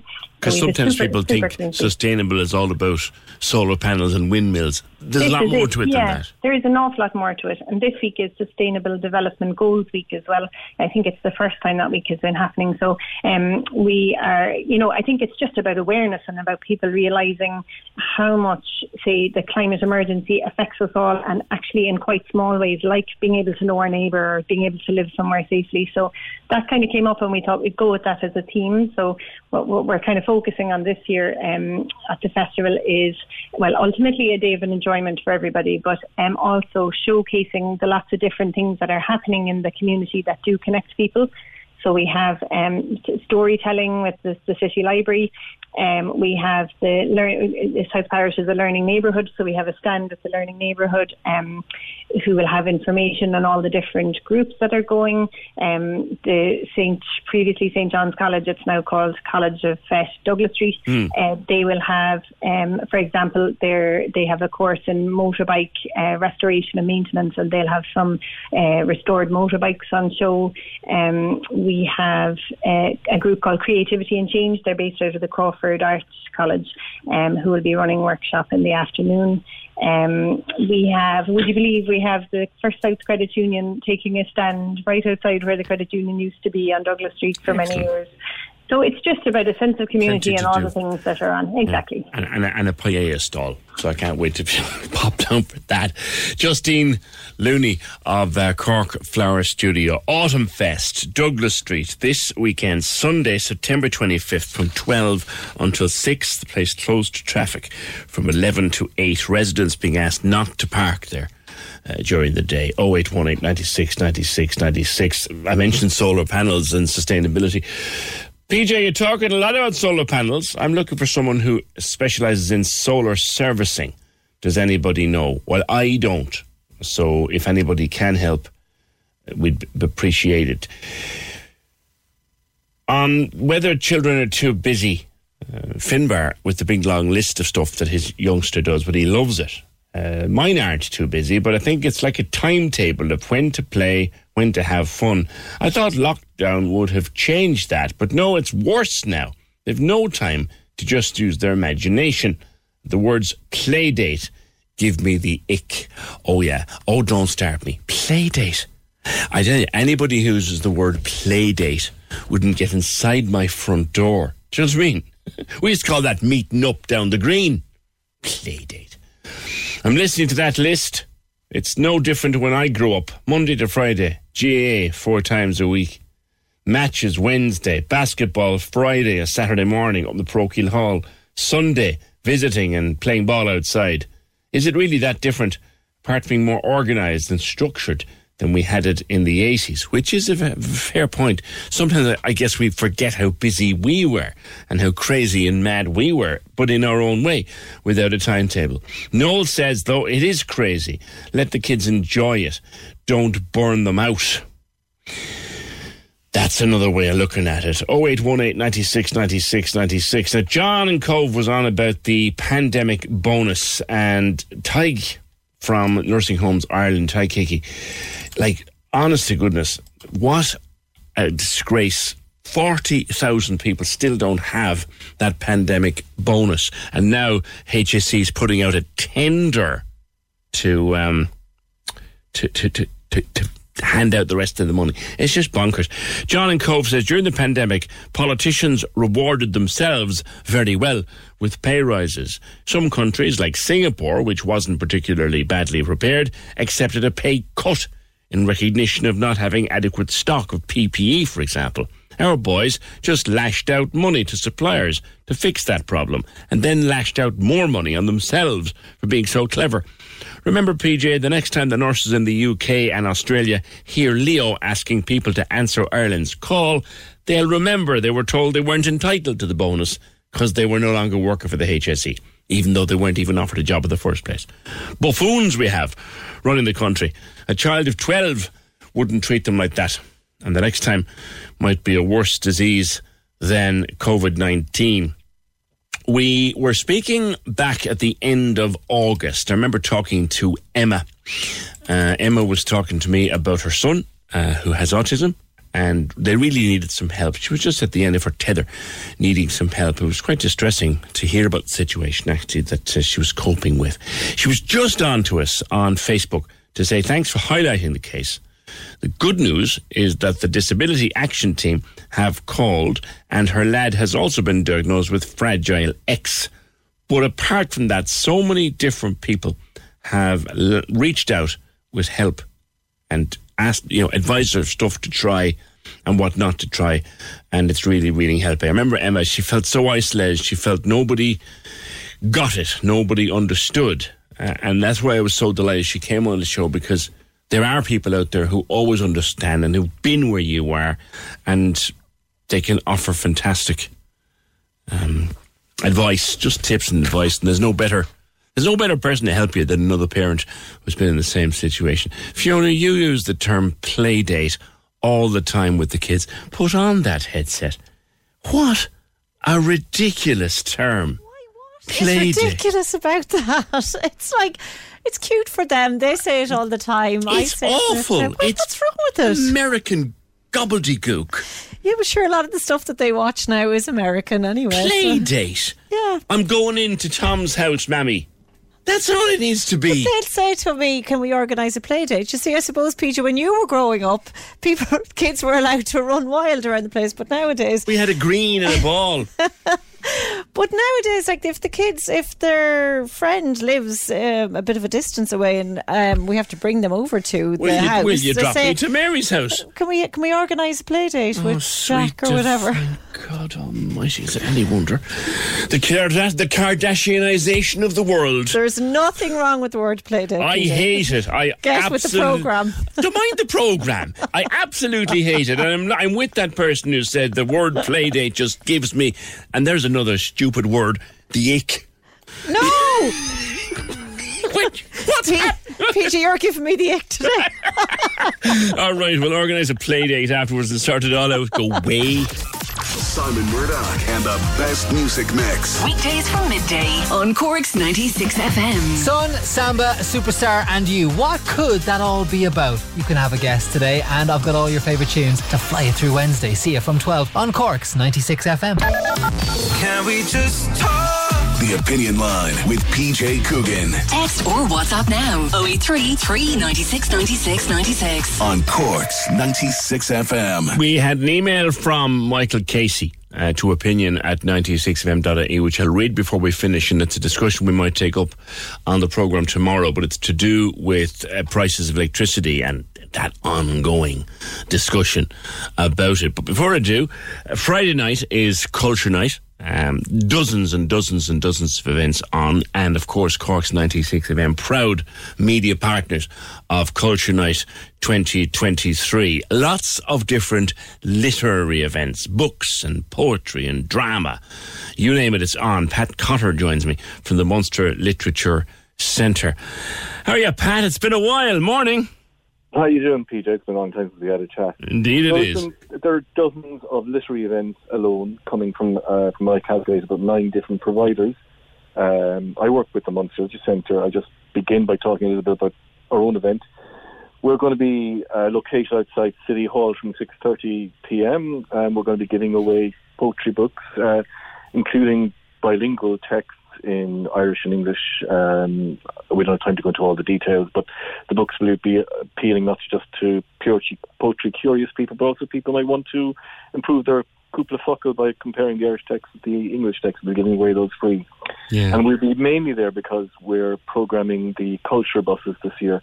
There's seven buses leaving City Hall uh, at various times throughout the night, going to three different routes. One out to Blackrock Castle, one to Collins Barracks, one to UCC, back again.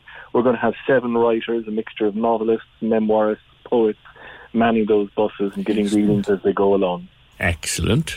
People can get on and off at various different locations. I was just going to Uh, ask you that, Pat. It's a hop. It's it's a hop on, hop off thing, isn't it? It's not. It, it, it's it's a hop on, hop off people, but of course we'll be delighted for people who stay with us for the whole journey to, to, to listen to the, the the writer's set in their entirety. But you're welcome to hop on and hop off as as, as you see fit. And you never know; you might find yourself distracted and miss your uh, Miss miss, stop. your stop because you're so involved in the what what the writers are are, are uh, sharing with you.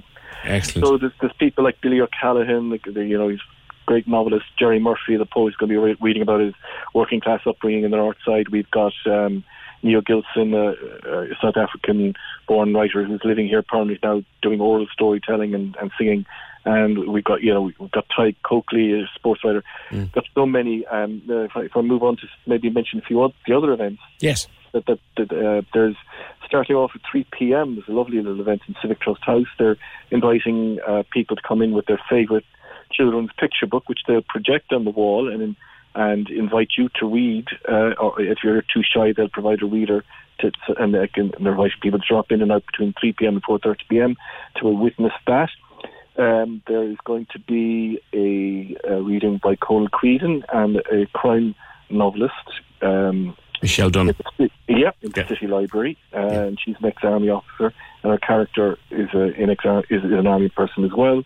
Uh, later in that evening, they'll have a reading by uh, the actor Rosie, we- Rosie Regan, accompanied by harpist of a poem by Thomas McCarthy, which marked the opening of a, a new courtyard inside the library. Um, there's going to be the launch of new poetry books by a press called Sound Eye Poetry at uh, the Callum's Bar that evening. Um, that's on that's by Parliament Bridge. There's going to be um, events in the Long Valley organised by Ó Bhéal. There's going to be uh, poetry films. Going to be reading by a Ukrainian poet by Zoom. As you know, most uh, Ukrainian males can't leave the country, so all the Ukrainian poets, male are stuck in the country at the moment. In, in, So much going on, Pat. Tell me about City Hall. That's an intriguing one. outside City Hall, they have a wonderful uh, poetry jukebox where you Wow. can go along and select, uh, press a button and hear about 20 different poems by 20 different contemporary I get away. Irish writers. That's all, all- cool. And all those stories are about the uh, the, the, the centenary of the, the War of Independence and the Civil War. Um, but yeah, the, I mean, the literary culture is It's just alive and roaring in the city. Ah, there's just so much in the city. Pat Cotter from the Munster Literature Centre, uh, or Pat's crossed many years ago in UCC. Pat, thank you. 0818 96 96 96. Yeah, um, PJ, leave Fiona alone or she won't cover for you when you have your next day off, or should I say your next play date with the Queen Bee. don't, I just don't like that word. Right, we had this email, which I have I time? I have. Uh, listening to your show, if everyone in Ireland stopped their direct debit from the banks, all the top table in the ESB making huge profits off everyone's backs, and they couldn't access their money. The price of coal, turf, heating oil, they're all on the rise. The government doing their best to please Europe. As a former frontline worker and no thousand euro payment so far, I firmly believe Ireland will be in recession by 2023. When all is said and done, there was more said than done. It's, it's simple. Rural Ireland's in a bad place too. Cork penny dinners are helping so many people, and that's heartbreaking. Does anybody care anymore, or is that the norm? And that's from Billy. That's one we might come back to uh, tomorrow because uh, he sent it in to email at opinion at 96fm.ie. That's about it. Program edited by Fiona Corcoran, uh, produced and researched by Fergal Barry. And we shall see you tomorrow just after nine. The Cork Diary. On Cork's 96 FM. Upper Glanmire Community Association presents its Family Fun Day on Sunday, the 25th of September. There'll be games like tug of war and sack races, a children's art competition, vintage cars, funfair rides, the Upper Glanmire Bake Off, and much, much more. For more details on the event, check out Upper Glanmire Community Association on Facebook. If you have an event you would like mentioned, email the details to corkdiary at 96fm.ie. The Cork Diary. With Tusla Fostering, now seeking foster carers from a diverse range of backgrounds in Cork. See fostering.ie. On Cork's 96 FM. Hi, I'm Daniel, founder of Pretty Litter. Cats and cat owners deserve better than any old fashioned litter. That's why I teamed up with scientists and veterinarians to create Pretty Litter. Its innovative crystal formula has superior odor control and weighs up to 80% less than clay litter. Pretty Litter even monitors health by changing colors to help detect early signs of potential illness. It's the world's smartest kitty litter. Go to prettylitter.com and use code ACAST for 20% off your first order and a free cat toy. Terms and conditions apply. See site for details. Hey, it's Paige DeSorbo from Giggly Squad. High quality fashion without the price tag? Say hello to Quince. I'm snagging high end essentials like cozy cashmere sweaters, sleek leather jackets, fine jewelry, and so much more. With Quince being 50 to 80% less than similar brands. And they partner with factories that prioritize safe, ethical, and responsible manufacturing. I love that. Luxury quality within reach. Go to quince.com slash style to get free shipping and 365 day returns on your next order. Quince.com slash style.